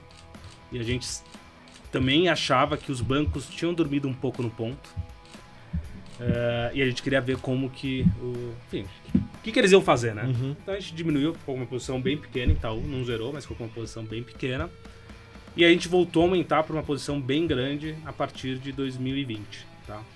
Em 2020 a gente escreveu uma carta de gestão bem grande sobre Itaú, que a gente falava assim, olha, a gente acha que sim, o ambiente mudou, existe mais competição, mas a gente discorda completamente que os grandes bancos vão morrer e que vai só sobrar o- o- os desafiantes, os bancos digitais. E alguns motivos são isso, né? Por exemplo, o crédito. Dar crédito é muito fácil. Então, se eu falar assim, você quer dinheiro? Você vai falar, quero. Agora, depois, se eu te cobrar, vai ser difícil, entendeu? Então, eh, a gente estava passando por um super bull market, um, vai, um ambiente de bonança, e a gente sempre teve muito receio. A gente acha que assim, os bancos perderam algumas vantagens competitivas, mas a parte de crédito eles não perderam. Você precisa ter balanço, muito balanço. Robustez, né? Anos, décadas de dados para você saber como dar crédito. E a gente viu depois que aconteceu. eh, muitas fintechs aí, eh, enfim, tiveram aí eh, bastante problemas com a parte de crédito. Outro ponto que a gente achava assim, olha, no passado recente, os bancos eles eram todos muito iguais, né? Então, Bradesco, Itaú, Itaú sempre ia na frente, o Bradesco ia atrás, né? E, e dava para fazer isso, né? Você tinha um ambiente que tinha pouca competição. E a gente falava, olha, a partir de agora vai ser um outro ambiente. Quem tiver uma gestão diferenciada vai conseguir se manter competitivo. E a gente identificou que o Itaú estava fazendo isso. Então o Itaú ele fez uma transformação que hoje eu acho que praticamente acho que todo mundo reconhece. Começou a fazer uma transformação digital que não é a transformação que eu falo que é digital para inglês ver, que é ir lá e comprar uma empresinha de tecnologia e falar assim, olha, eu tô me transformando digitalmente. É uma transformação na cultura, de dentro para fora, a forma como você atende seu cliente, a forma como você faz um, tipo, eh, desenvolve um produto, eh, a forma como a tua instituição funciona. E isso foi a gente conseguiu, identificou isso no Itaú, a gente ficou confortável que ele estava fazendo isso. Uh, depois com a entrada do Milton Maluí, né, do, do, do CEO, a gente achou que, putz, eu acho que ele tem feito um excelente trabalho. E acho que tudo isso acabou se refletindo no retorno sobre o capital. Então a gente teve talvez aí o maior spread de retorno capital entre os bancos, né? Você teve o Itaú dando o ROI de 20% e o Bradesco dando o ROI de 10%. É, enfim, assim, tentando sumarizar de uma, bem- uma forma bem simples. E, de novo, o que, que a gente procura? Cara, geração de valor. Então, uma métrica que a gente usa muito na, na SFA que chama o EVA, né? É, aliás, você precisa convida- convidar aqui o, o meu sócio, o Alexandre, que você conheceu, Massuda, que é, Já participou com a gente, também é, uma aula. então, pra ele vir dar uma aula de, de EVA aqui, tá? Então a gente olha bastante. Então, quando a empresa gera valor, né? E o EVA é uma forma de você é, quantificar isso, a gente fica confortável. Então, acho que essa parte qualitativa do Itaú, acho que ele está se provando agora. Com ele. Até o Banco do Brasil também está fazendo um excelente trabalho, mas é, você teve uma diferenciação muito grande. Obviamente, isso, a gente acha que em algum momento isso vai para o preço, né? Mas é isso, assim, eu penso muito do ponto de vista de risco. Cara, se a empresa tá gerando valor, a empresa, meu, ela gera valor pra mim, né, pra gente, pros acionistas, cara, isso é uma medida de risco principal, né? Ou seja, o qualitativo da empresa. Ou seja, eu tô menos preocupado se a empresa amanhã caiu 10%, 20%, porque a empresa boa ela é geradora de valor, entendeu? Só antes da gente mudar aqui para um outro tema, é, acho uma pergunta também super válida que a gente recebeu aqui. é se vocês pudessem aprofundar um pouquinho mais sobre essa diferença de ROI entre Itaú e, e Bradesco. A explicação por trás disso e por que você que você ainda está comprado em Bradesco ou não? Sim, sim, ainda sim, está. Qual, sim. é a sua perspectiva nesse ambiente de mudança? Que até o Canquerini chegou a comentar um pouquinho aqui, mas seria legal para repassar já que a gente está falando sobre esse tema. Eu acho que a primeira, assim, como você falou, dar crédito é fácil, né? Você tem safras de crédito, você pode dar mal e você tem um ciclo ruim. Exato. Depois você começa um novo. Então acho que assim, a gente está vivendo aqui uma entrega de um ciclo que não foi tão favorável, num momento macro desfavorável. E aí eles têm a forma de posicionamento é diferente, né? O Itaú faz um hedge é, de juros muito diferente do Bradesco, então o Bradesco acaba tendo mais beta, ele acaba acompanhando um pouco mais esse movimento de juros, ele perde mais dinheiro com posições compradas em tesouraria, numa, num momento de alta de juros. Quando vem o reverso, é o contrário, né? Então, é, a gente também olha muito lá é, resultado abrangente, além do, do lucro líquido da empresa. Às vezes tem um, tinha uma perda já acumulada no balanço, começou a fluir para lucro. Agora é o contrário, está limpando isso, né? Daqui a pouco acaba com esse estoque. Então, assim, a gente vê naturalmente, pela própria passagem do tempo, uma melhora de resultado e fechar um ciclo. Agora, com a alta do, com a queda de juros, isso aí vai ajudar ainda mais o banco. Ah, então, assim, o Itaú está fazendo um trabalho ótimo de gestão? Está. A gente também tem Itaú. Ah, porém, a diferença de rentabilidade do Itaú não é 20 para 10. Pode ser 20 para 18, Também talvez, tá certo? Sim. Então, assim, quando eu vejo hoje o Bradesco a 1.13 book e o Itaú já 1.6, 1.63, eu acho o Bradesco, Sim. talvez é, ele tenha até, até um pouco mais de, de espaço para apreciação do que o Itaú. Uhum. Mas ele vai demorar um pouco. Assim, quando a gente comprou o Bradesco, a nessa putz, cara, vou comprar, mas não tem nada bom para acontecer. Uhum. A gente já sabe que vai ser ruim os próximos trimestres, mas com o tempo a coisa vai mudar. É, esse é um, esse é um, um trade que todo mundo faz, né? Enfim, juros caindo, todo mundo prefere o Bradesco por causa disso, né? A carteira de crédito, de crédito dele é menos travada, ele não trava a carteira como o Itaú, então é, ele acaba se beneficiando mais. E, e no momento de subida acaba indo um pouco menos. Mas acho que teve outros fatores para ter essa discrepância, concordo com você, eu acho que não é 10% o spread de ROI entre os dois. É, eventualmente, como eu falei, a gente faz algumas coisas às vezes mais oportunísticas. Eventualmente a gente faz, ah, vamos trocar um pouco o Bradesco, subir o, spread, é, vai, a diferença de, de book dos dois está muito aberta, então vale ter um pouco do outro. Mas do ponto de vista de risco, assim, eu, eu- eu fico muito confortável com o Itaú, com o trabalho que eles fazem e, e eu gosto bastante. Show. É, vamos mudar um pouquinho de tema e eu queria continuar com você, Ciro, para trazer um pouco sobre essa análise de Sinqia, uma empresa que você tem há 10 anos na carteira. É, eu queria adicionar ao que, é claro, você gosta do fundamento independentemente do macro, mas eu gostaria de adicionar uma questão mais pontual que eu acho que vale a gente trazer aqui. No Brasil, nós não temos uma Microsoft, uma Apple, as empresas de tecnologia se resumem a poucas e assim que é normalmente está nesse meio quando as pessoas falam sobre empresa tech, Sim. que tendem a se beneficiar mais quando os juros fecham, né? Sim. É, então, eu queria escutar o denso da história que faz você carregar a posição por uma década e Sim. com esse lampejo adicional que pode vir a, a trazer uma performance legal com o fechamento dos juros. Tá, legal. Putz, essa é uma, é uma história. Eu fiz o, lá o PQI, né? Então, sobre 5, vou tentar resumir, né? É, Mas eu vou te falar, assim, ó, nos últimos 10 anos, eu nunca vi um momento que assim que eu tivesse, juntasse tanta coisa boa, assim. Acho que o risco do negócio hoje é o menor dos últimos 10 anos, tá? Obviamente, quando a gente investiu lá atrás, uh, foi no IPO lá, em 2013, uh, a empresa era bem menor, né? Enfim, uh, tinha riscos de execução, né? A gente, quando... Uma das estratégias da Sync é, é, é, são aquisições, e aquisições eu tenho morro de medo de aquisição, né? Uh, a gente tem um framework lá na, na, SFA que a gente construiu. Quando tem alguma aquisição, a gente joga no framework. Ele tipo, lá fala através de dados históricos qual é o percentual de dar certo, uh, o que, que acontece, puta, se gerou valor, não gerou essa aquisição, não vai gerar valor, não vai. Só que assim que ela faz uma aquisição que é muito legal, ela faz pequenas aquisições, tá?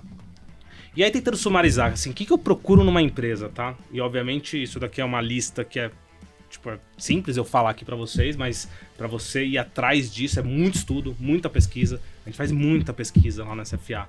Desde meu, pesquisa de campo, de cara, pesquisa quantitativa. Hoje, com a tecnologia, até as gestoras fundamentalistas, como a gente, usa muita tecnologia, web scrapping, uh, pesquisa sentimento que a gente constrói, que o, Rafa e o Murad lá da, da CFA constrói os modelos, os algoritmos que são bem legais. Mas assim que ela tem algumas coisas. Ela é uma empresa que a gente, quando a gente quer uma, a gente busca empresas que vão ter uma participação grande no portfólio, são empresas que tenham vantagens competitivas, né? Tipo, tem um moat, né? Uma barreira de entrada forte, assim que a tem. Uma barreira de entrada fortíssima. Ela é uma empresa de software para o mercado financeiro, tá? E ela tem um custo de troca enorme. Então, ela, tipo, ela tem software para o setor de bancos, para o setor de fundos, de consórcio, de previdência e você e é tudo meio que de back office. E para você trocar um sistema de back office é uma coisa extremamente complexa, é uma operação crítica, não dá para trocar. Você tem que fazer o, sistema tem que estar muito ruim para você te, é, tomar a decisão de trocar. Então, ela como ela tem um, um, um, um custo de troca altíssimo, crítico, ela tem um poder de precificação muito alto. Então, assim que é uma empresa de receita recorrente, ela tem mais ou menos uns 90% de receita recorrente, que tem uma previsibilidade enorme de contratos corrigidos por inflação. Então, é, é vai, dá pra fazer uma analogia quase como se fosse uma elétrica, uma utility. Uma utility. É, só que com muito mais crescimento.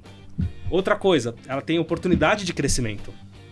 Porque esse é um setor extremamente pulverizado, né? Uh, as empresas concorrentes dela, tem algumas empresas que são maiores, mas ela é líder do setor, ela tem mais ou menos uns 10% de mercado. Tá? Quando a gente olha lá fora, tem empresas que têm 25%, então acho que ela dá para chegar nos 20%, 25% de participação de mercado. Mas assim, a grande maioria são pequenas empresinhas, de 10, 20, 30, 40, 50 milhões de receita, que só tem um produto, um software, assim, que tem um monte de software. Então ela vai lá e compra esses caras e acopla no ecossistema dela quando ela faz isso, ela destrava muito valor, porque o banco, tipo a XP, o Itaú, o Bradesco, eles não querem comprar o software da empresinha pequenininha que ele não sabe se ela vai estar tá aí amanhã, se ele tem capacidade de investir. Hoje, desenvolvedor custa muito caro. Então, a hora que você tem a, líder do setor, a maior do setor, você destrava muito o negócio. E você tem todo o ecossistema. Você não quer ter um software do, de conta bancária, tipo, de um, eh, de tesouraria para outro. Você é quer. One stop é, shop, né? É, exatamente. Né? Uh, então ela tem muita oportunidade de crescimento. Então, esse é um setor que é até uma outra barreira de entrada, que é um setor nichado. Ou seja, os grandes caras, você falou, ah, Microsoft, ela não quer entrar nesse setor, é muito pequenininho, entendeu? É muito nichado. Mas é um setor que cresce, é um setor que cresce 15% ao ano, sei lá, nos últimos 10 anos. Com a Cinca capturando o mercado. Então aí você tem barreira de entrada, você tem oportunidade de crescimento, de você, é, tipo, alocar capital de forma inteligente. Os, os donos da empresa, os gestores da empresa são alocadores de capital como a gente. Tem que alocar capital de maneira eficiente.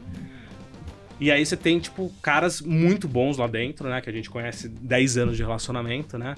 Uh, que tocam isso. Então é uma história de geração, né? De criação de valor empresarial muito legal.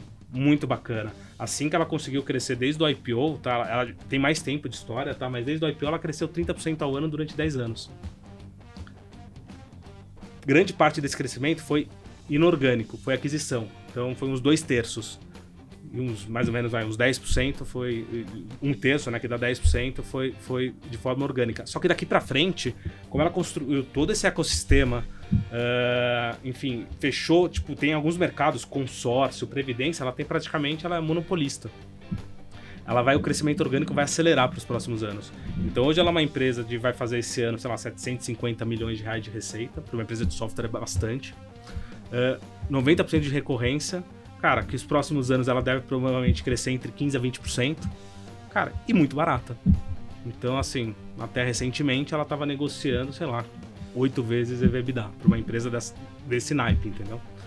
Uh, então a gente gosta bastante. Obviamente, para você ficar 10 anos na empresa é porque você acha ela boa durante esses 10 anos, né? Então, uh, e hoje eu acho que assim que atingiu um tamanho, uma maturidade e uma escala que eu tô. Eu tenho, acho que, de novo, sempre pelo ponto de vista do risco. Eu acho que o risco dela hoje é bem menor do que nesses últimos 10 anos que eu investi. E com um valuation mais barato em qualquer outro momento desses últimos 10 anos que a gente investiu. E ganhou dinheiro até não querer mais esses 10 anos também, né? Ganhamos dinheiro. Ainda bem, né?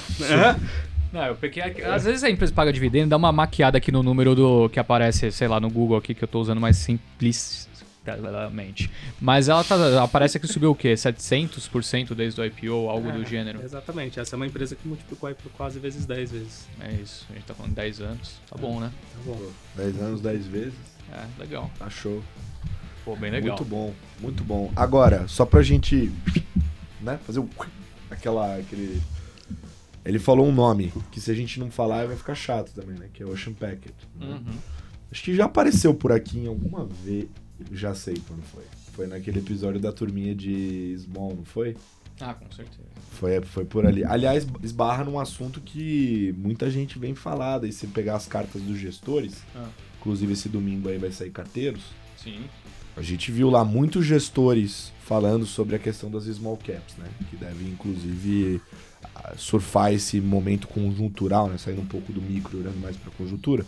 Devem surfar melhor. Posso fazer uma propaganda, já que você falou de cartas de gestores? Mano, Eu recomendo muito. a Josi me cobrou, inclusive. Fa- Eu leio as cartas da SFA, ele vai Então, falar. a, a gente se propôs a fazer lá na SFA escrever cartas bem profundas, né? Não, as cartas são maneiras. Então, cara, são às vezes. Obviamente não é todo trimestre que a gente tem coisa pra escrever, mas assim, invariavelmente a gente tem. E são 30 páginas, às vezes, de, de, de carta, tá? Obviamente é um trabalho que envolve a equipe inteira, tipo, enfim, é, é, assim, é super trabalhoso, mas a gente fica super feliz com o resultado. E a última carta foram praticamente 30 páginas sobre concentração.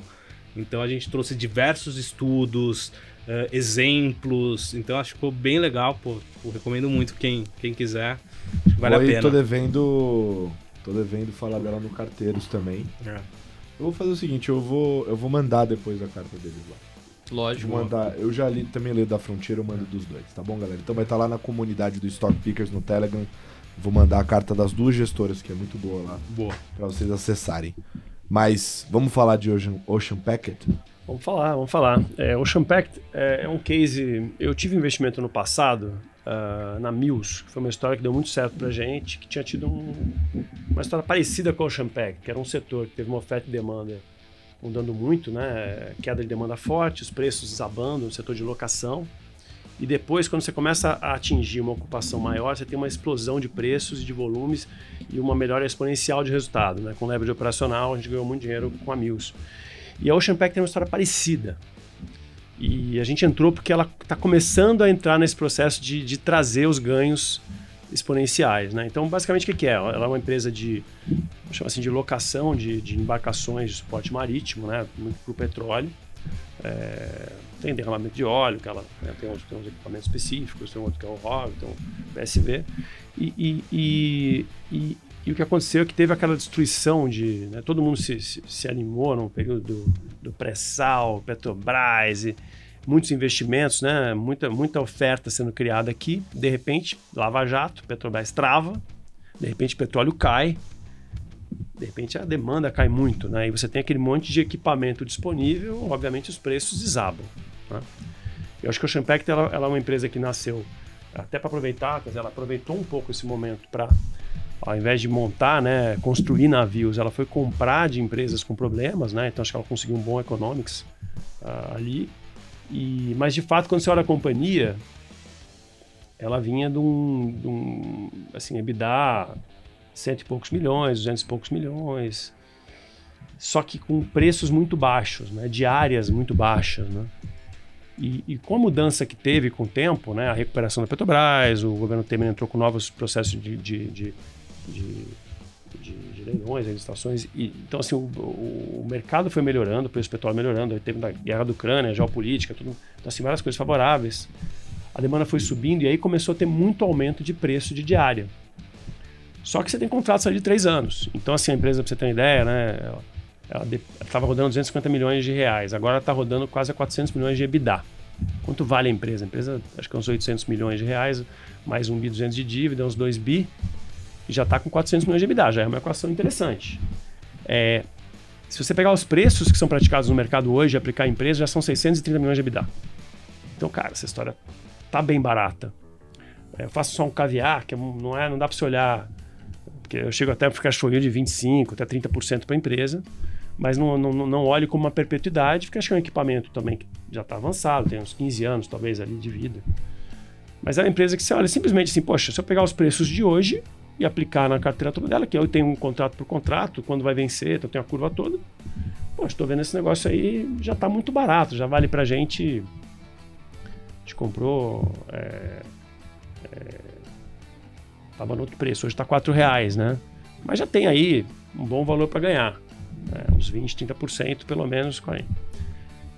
Aí o que acontece? Aí tem duas coisas muito importantes. Uma, um processo, que ela comprou uma companhia, tinha um processo contra a Petrobras, uh, que basicamente é o seguinte, né? Existe uma regra no Brasil que você tem que dar prioridade para embarcações nacionais e você pode permitir é, embarcações estrangeiras, né? desde que seja por um ano. E aí depois, se não tiver, se tiver uma, uma nacional, você pode dar prioridade para nacional, mas senão você repõe, você, você continua. E a Petrobras ela recusou vários contratos com embarcações estrangeiras sem migrar para o player nacional. Foi uma desculpa que ela fez para tentar reduzir os contratos, estava encolhendo, né? E basicamente a empresa ganhou esse processo em primeira instância.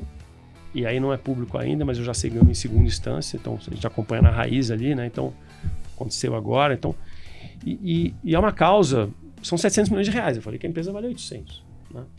Então, 700 milhões de reais já tem player é, de legal claims querendo comprar causa. Então, acho que até um, a tem uma questão de, de, de, liquidez, que ela precisa trazer um dinheiro no curto prazo. Talvez ela até venda um pouco, faça uma parceria, né, que põe um dinheiro para dentro e pega um, compartilhe um pouco os ganhos.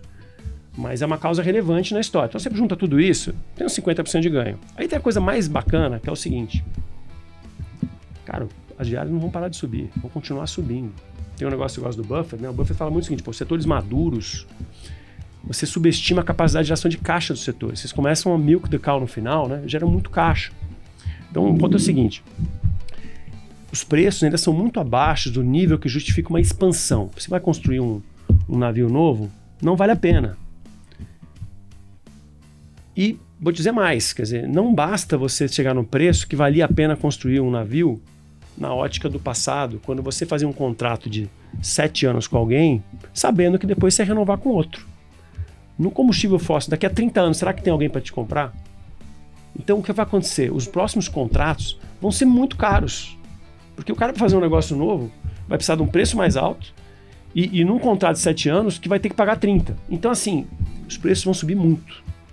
Então, quando a gente coloca equações um pouco maiores de preço, esse papel é para dobrar, triplicar. Então, assim, você tem uma simetria muito favorável, né? Uma indústria. E aí você está, como eu comentei, né? a gente está buscando ideias, é, o, governo mais protecionista, né? Então, pô, se o governo. O que o governo pode fazer com a Petrobras? A política de preço tem um limite que ele pode fazer, mas ele pode deixar capex ali, né? Quem que se beneficia? O fornecedor, né? Então, se tiver mais capex na Petrobras, você vai ter mais demanda pelos produtos. Né? O único ruim seria se incentivasse muitos estaleiros. Só que a gente sabe que isso demora muito para viabilizar. Então, a gente gosta da tese por esses vários fatores. Teve uma decepção depois do IPO, né, algumas surpresas negativas, né, o mercado não gostou, isso afastou também a tese, também ajudou e ajuda a explicar porque que também tem oportunidade. É, e, mas eu acho que nesse momento a história está muito favorável, crescimento de, de rentabilidade, crescimento de, de EBITDA, a empresa vai passar a fazer lucro, vai começar a pagar dividendo, que também tem uma outra questão que a empresa tem um estatuto com dividendo é mínimo, né? Então a empresa não não pagar dividendos. Acho que eles vão mudar isso. É, e então é uma tese eu acho bastante interessante, bastante assimétrica para esse momento. Tem essa causa judicial também que, que faz uma diferença boa. É, então a gente gosta. Acho que é uma, uma, história que os próximos dois, três anos vão ser anos de muito crescimento. Você olha lá fora, está acontecendo a mesma coisa. Aquela Tidewater, você está tendo crescimento de área. Poxa, o navio estava desocupado, parado, estava no spot, agora tudo em contrato. Agora mudou o jogo. A demanda está muito forte. Né? A Petrobras está demandando, todo mundo demandando, e não tem, não tem barco. Inclusive, eles tinham uma estratégia de comprar coisas usadas, já não tem mais como fazer. Então, agora vai começar a monetizar, rentabilizar mais. Não vai usar caixa para comprar mais, porque já não tem mais disponível, já não tem mais no preço bom. Então, é, é a questão cíclica, né? Mas é um ciclo longo e está muito favorável nesse momento. Então, a gente gosta desse, desse case para essa combinação. Acho que é uma empresa que tem um ganho exponencial aí para acontecer. Esse processo que você citou é contra a Petrobras mesmo? É. é. 700 e, milhões e a empresa está valendo 800, é isso? É. E, Interessante, hein? E outros já ganharam e já receberam. É, e, e, e, eu tô te falando, tem mercado de legal claims aí querendo negociar com eles. Uhum. Uh, tem riscos? Tem. Até que você pega esse ambiente do governo atual, o judiciário sabe que tem, tem riscos maiores. Uhum. Então, mas assim, é, é essa combinação de fatores, né?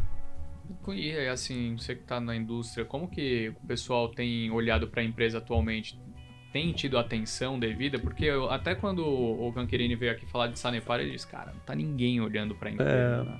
Acho que o Champec tem alguns investidores de valor que, que têm exposição, já tinham. Mas teve muita gente que se decepcionou e saiu fora, e até amigos meus e me ajudam a trocar ideia, mas falam, cara, eu, eu não, não tem como eu trazer esse case aqui, tipo, já, já queimou as fichas aqui, né? Porque teve uma decepção, ele fez o IPO, aí logo depois teve um crescimento gigante de custo de mão de obra. Foi uma coisa do sindicato, não foi uma coisa só deles. Eu lembro disso. Mas, cara, você acabou de me vender, você não falou disso. Pô, e, e o teu concorrente te aprovisionado no balanço, você ficou bem mal, né? E, mas assim, a gente investigando, eu acho que não ficou uma questão de índole do, do principal executivo e acionista, tá? Acho que não tem essa questão. Teve uma troca de CFO também. Uhum. Então tinha uma questão de comunicação também com o mercado. Então, assim, acho que tem algumas questões que podem melhorar ali, mas, mas é a tese como um todo é, é que eu falo, é o componente dominante, né? Falar, ah, tem uma questão do management aqui, mas, cara, esse ciclo é explosivo, cara. Tipo, então, acho que a gente vê essa tese como muito beneficiária do. E aí tem a eólica. Se tiver eólicas, por mais demanda. A gente já está fazendo várias coisas iniciais em eólicas. Eólicas é longo prazo, longo prazo, cara. Uhum. Mas, assim, são várias vertentes favoráveis ao case, numa simetria muito boa, num cara que operou muito bem a compra de, de, de navios, um cara que tem de naval, tudo. E, e o vento está a favor, a empresa está crescente, no crescente de EBITDA, de lucros, de, de cash flow, né? Tem essa questão de dívida agora, que é importante, né? Uma, uma, eles devem estar tá querendo captar alguma coisa agora no mercado, né? Eles captaram a CD mais 5 no passado, hoje em dia o mercado está mais difícil, mas eles melhoraram. Então acho que eles estão querendo captar, acho que CD mais 5, alguma coisa próxima disso. Uh, mas é uma ótima dívida, na verdade, né? Acho que a gente fala com os players de dívida, acho uma ótima dívida. Uh, então, acho que é um pouco, é um pouco a história. Acho que tem uma simetria bastante interessante uh, e num ambiente que eu acho que você está bem posicionado, uh, salvo se tivesse um grande boom de estaleiros, né? Que eu acho que é difícil, cara. Até porque o cara aprendeu que não dá para você montar estaleiro. Pra, né? É, é, boom and bust, assim, não, você tem que ter uma coisa recorrente, né? Então, e, e, essa questão da opcionalidade, de você chegar daqui a pouco, tem que precisar demandar novas embarcações, na hora que você vai precificar nova, muda o preço de todo o mercado. Então esse cara vai explodir de ganhar dinheiro, entendeu? Nesse momento. Então acho que é um pouco isso que a gente vê. Show. Ô Henrique. Oba. Essas horas, eu fiquei viajando aqui, eu adoro essas horas, eu fico viajando eles explicando tese, inclusive na com o Ciro também. E esse negócio não, não te dá um, tipo assim, cara, acho melhor ser cotista mesmo. Ah, é. Pô, você tá louco. Porque os caras pegam uns negócios que eu nunca vou pegar na nunca. vida, né? Ah, Fala aí. A equipe olhando lá no não, detalhe. Não, não dá. Lendo processo. Pô, o cara escreve carta de 30 páginas. É, exato. Entendeu? Pra falar só de concentração. exato. Aí tu imagina onde eles colocam o dinheiro. É. Aí vem o outro aqui, fala de Sanepar, pum, sobe. Fala de Bradesco, pum, sobe. Aí agora falou esses aqui, sabe o que, que vai acontecer? Vai subir. Tu vai pegar na física? Óbvio que não. Não, não. Não vai pegar. O cara já sabia de, de, de segunda instância que a gente não sabia de nada. É, tem não sabia nem da primeira, Não nem que o processo existia. Eles são diferentes, não dá. Essa galera de equities no Brasil, eles sabem muito, muito.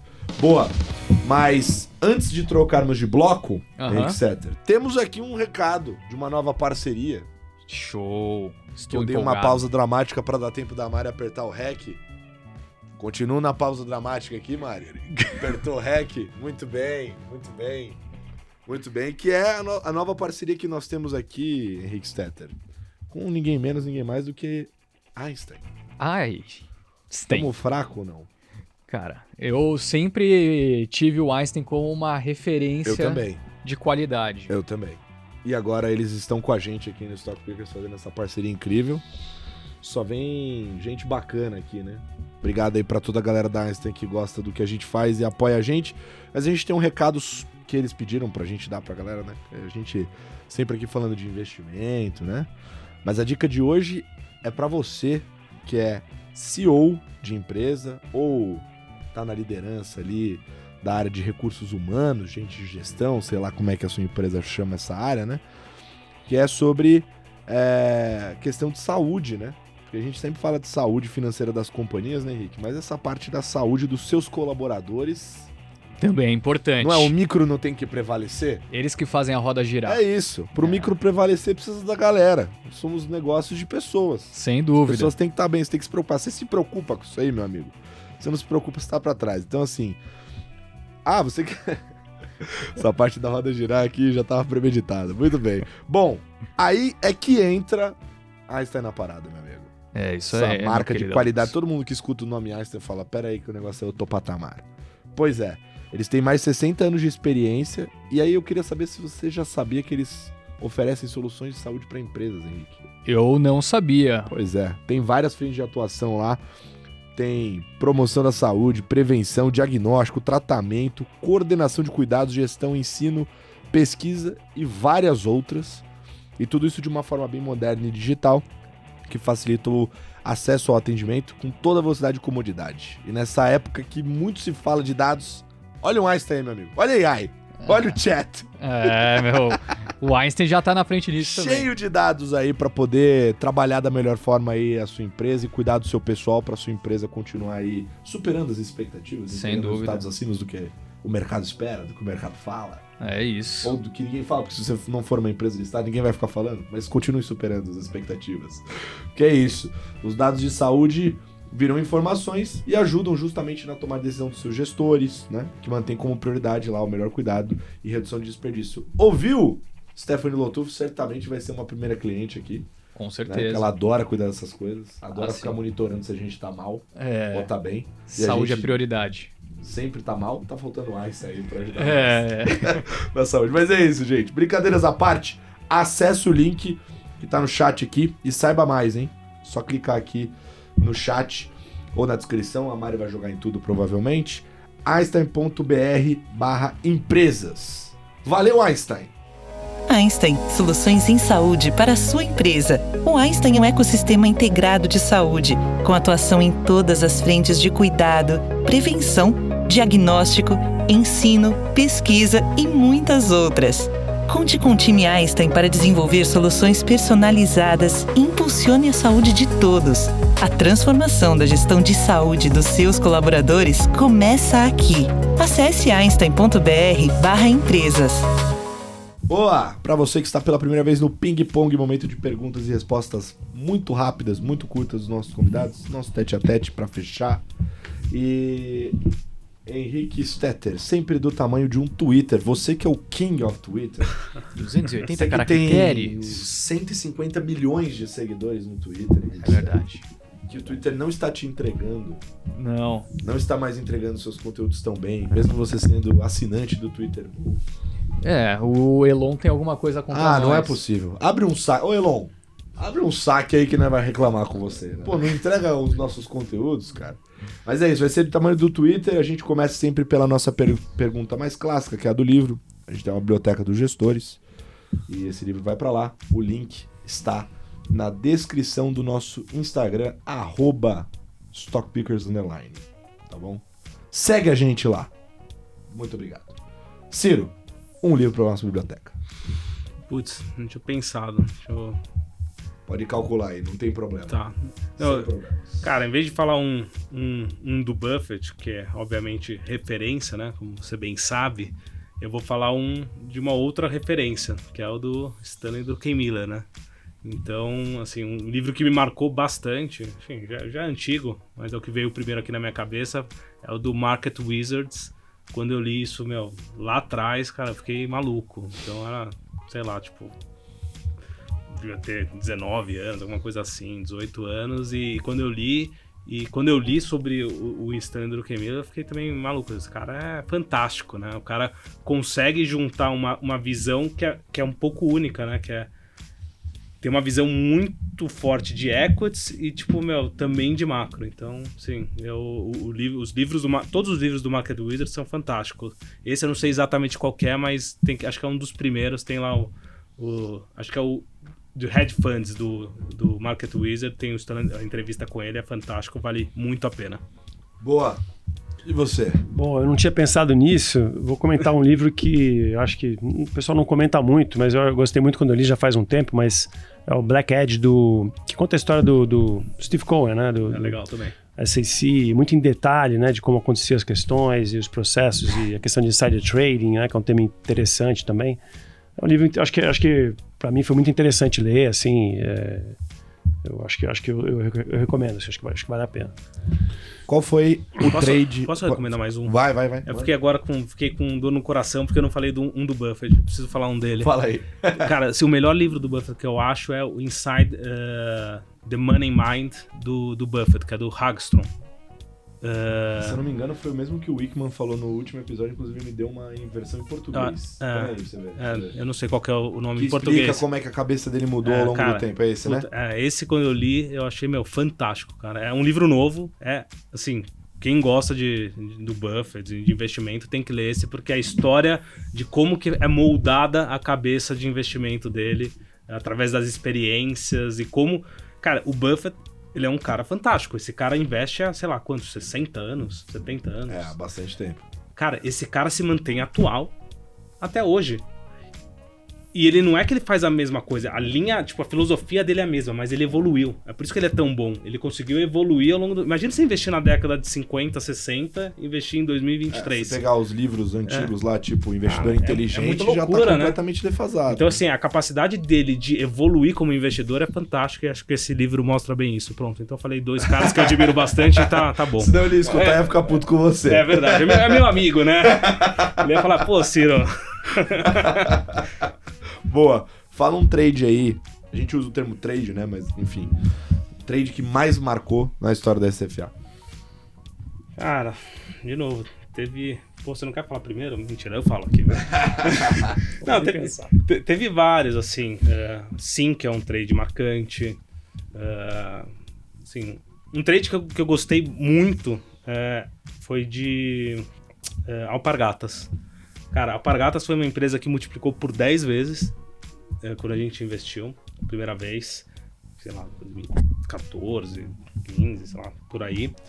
É, e foi assim uma, uma empresa que, que foi se moldando ao longo do caminho, porque quando a gente entrou lá era um play quase muito de velho e tudo que a gente faz é construído. Então eu não faço uma posição que, putz, ah, compra aí 20% do fundo, porque olhei, eh, tipo, conversei aqui no Stock Pickers, alguém falou de uma empresa.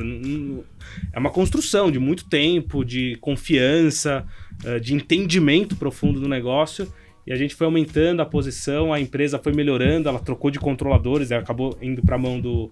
ah, enfim, para mim, acho que os dois principais, melhores sócios que eu poderia querer, né? Que é, enfim, a Itaúsa e, o, e a BW, né? Do, dos Moreira Salles.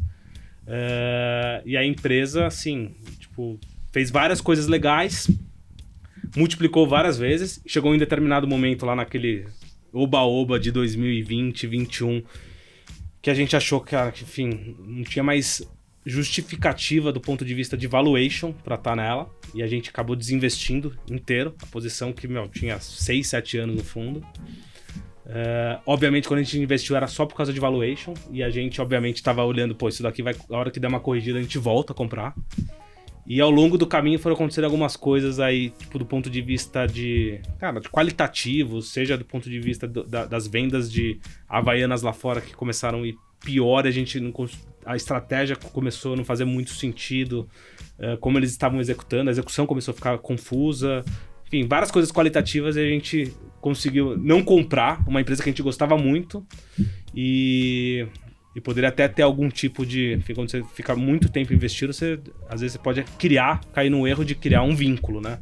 E a gente tem muito processo lá dentro para não cair nesse erro. E a gente conseguiu, então foi um trade, acho que também marcante, de pegar uma alta muito grande e conseguir sair e não cair no erro de comprar uma empresa que caiu bastante te acompanha a empresa, ainda gosta e eventualmente pode até investir, mas acho que foi um, um trade aí bacana. Só um comentário antes, o livro se chama Warren Buffett Inside the Ultimate Money Mind, é isso? Exatamente. Em português, pelo visto, o nome do livro é Por Dentro da Mente de Warren Buffett. Aí, ó. Você viu? É, não. Tinha. E é a isso. versão em português é sempre, parece aqueles filmes da tela quente, né? É. Em inglês a versão... sei lá. é sempre assim, né? A é. tradução é Dá uma brasileira. Mas sim, os caras. Ah, bota um jeito mais simples aí, vai pra viralizar. E lá na Frontier?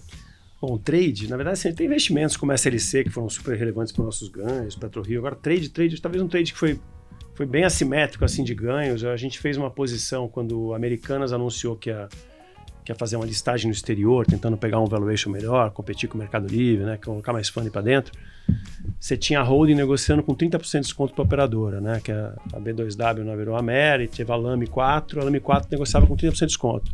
Eu falava assim, não é possível que esse cara vai fazer um, um IPO, usar como moeda de funding um veículo com desconto. Ele vai fazer alguma coisa para não ter desconto. E a gente comprou a, a holding e vendeu a operadora, né? Então, uma operação assim que tinha um custo baixíssimo, tava lá, meio opcionalidade. Cara, em poucos meses deu 30% de ganho. Pá! Porque o cara anunciou que ia unificar as empresas. Então, essas coisas são bacanas, são muito assimétricas, né? Pouco, pouco risco, não tinha risco de gestão nenhum, a gente ganhou 30%, então considera um trade muito bem sucedido ali que a gente pegou e mostra um pouco uma estratégia que a gente faz também, que é pares, né? A gente também faz pares, faz short, é, alpha short que a gente chama quando pega uma tese negativa, né? Então acho que são composições aí que acabam dando um balanço de riscos interessante para o portfólio, ganhar dinheiro de várias maneiras. Não é só escolhendo boas empresas carregando muito tempo, né? Tem vários tipos de estratégia dentro da carteira. Irado, animal, muito bom. Bom, eu considero este episódio um sucesso pleno. Com certeza. Porque o chat tá falando, não sou eu.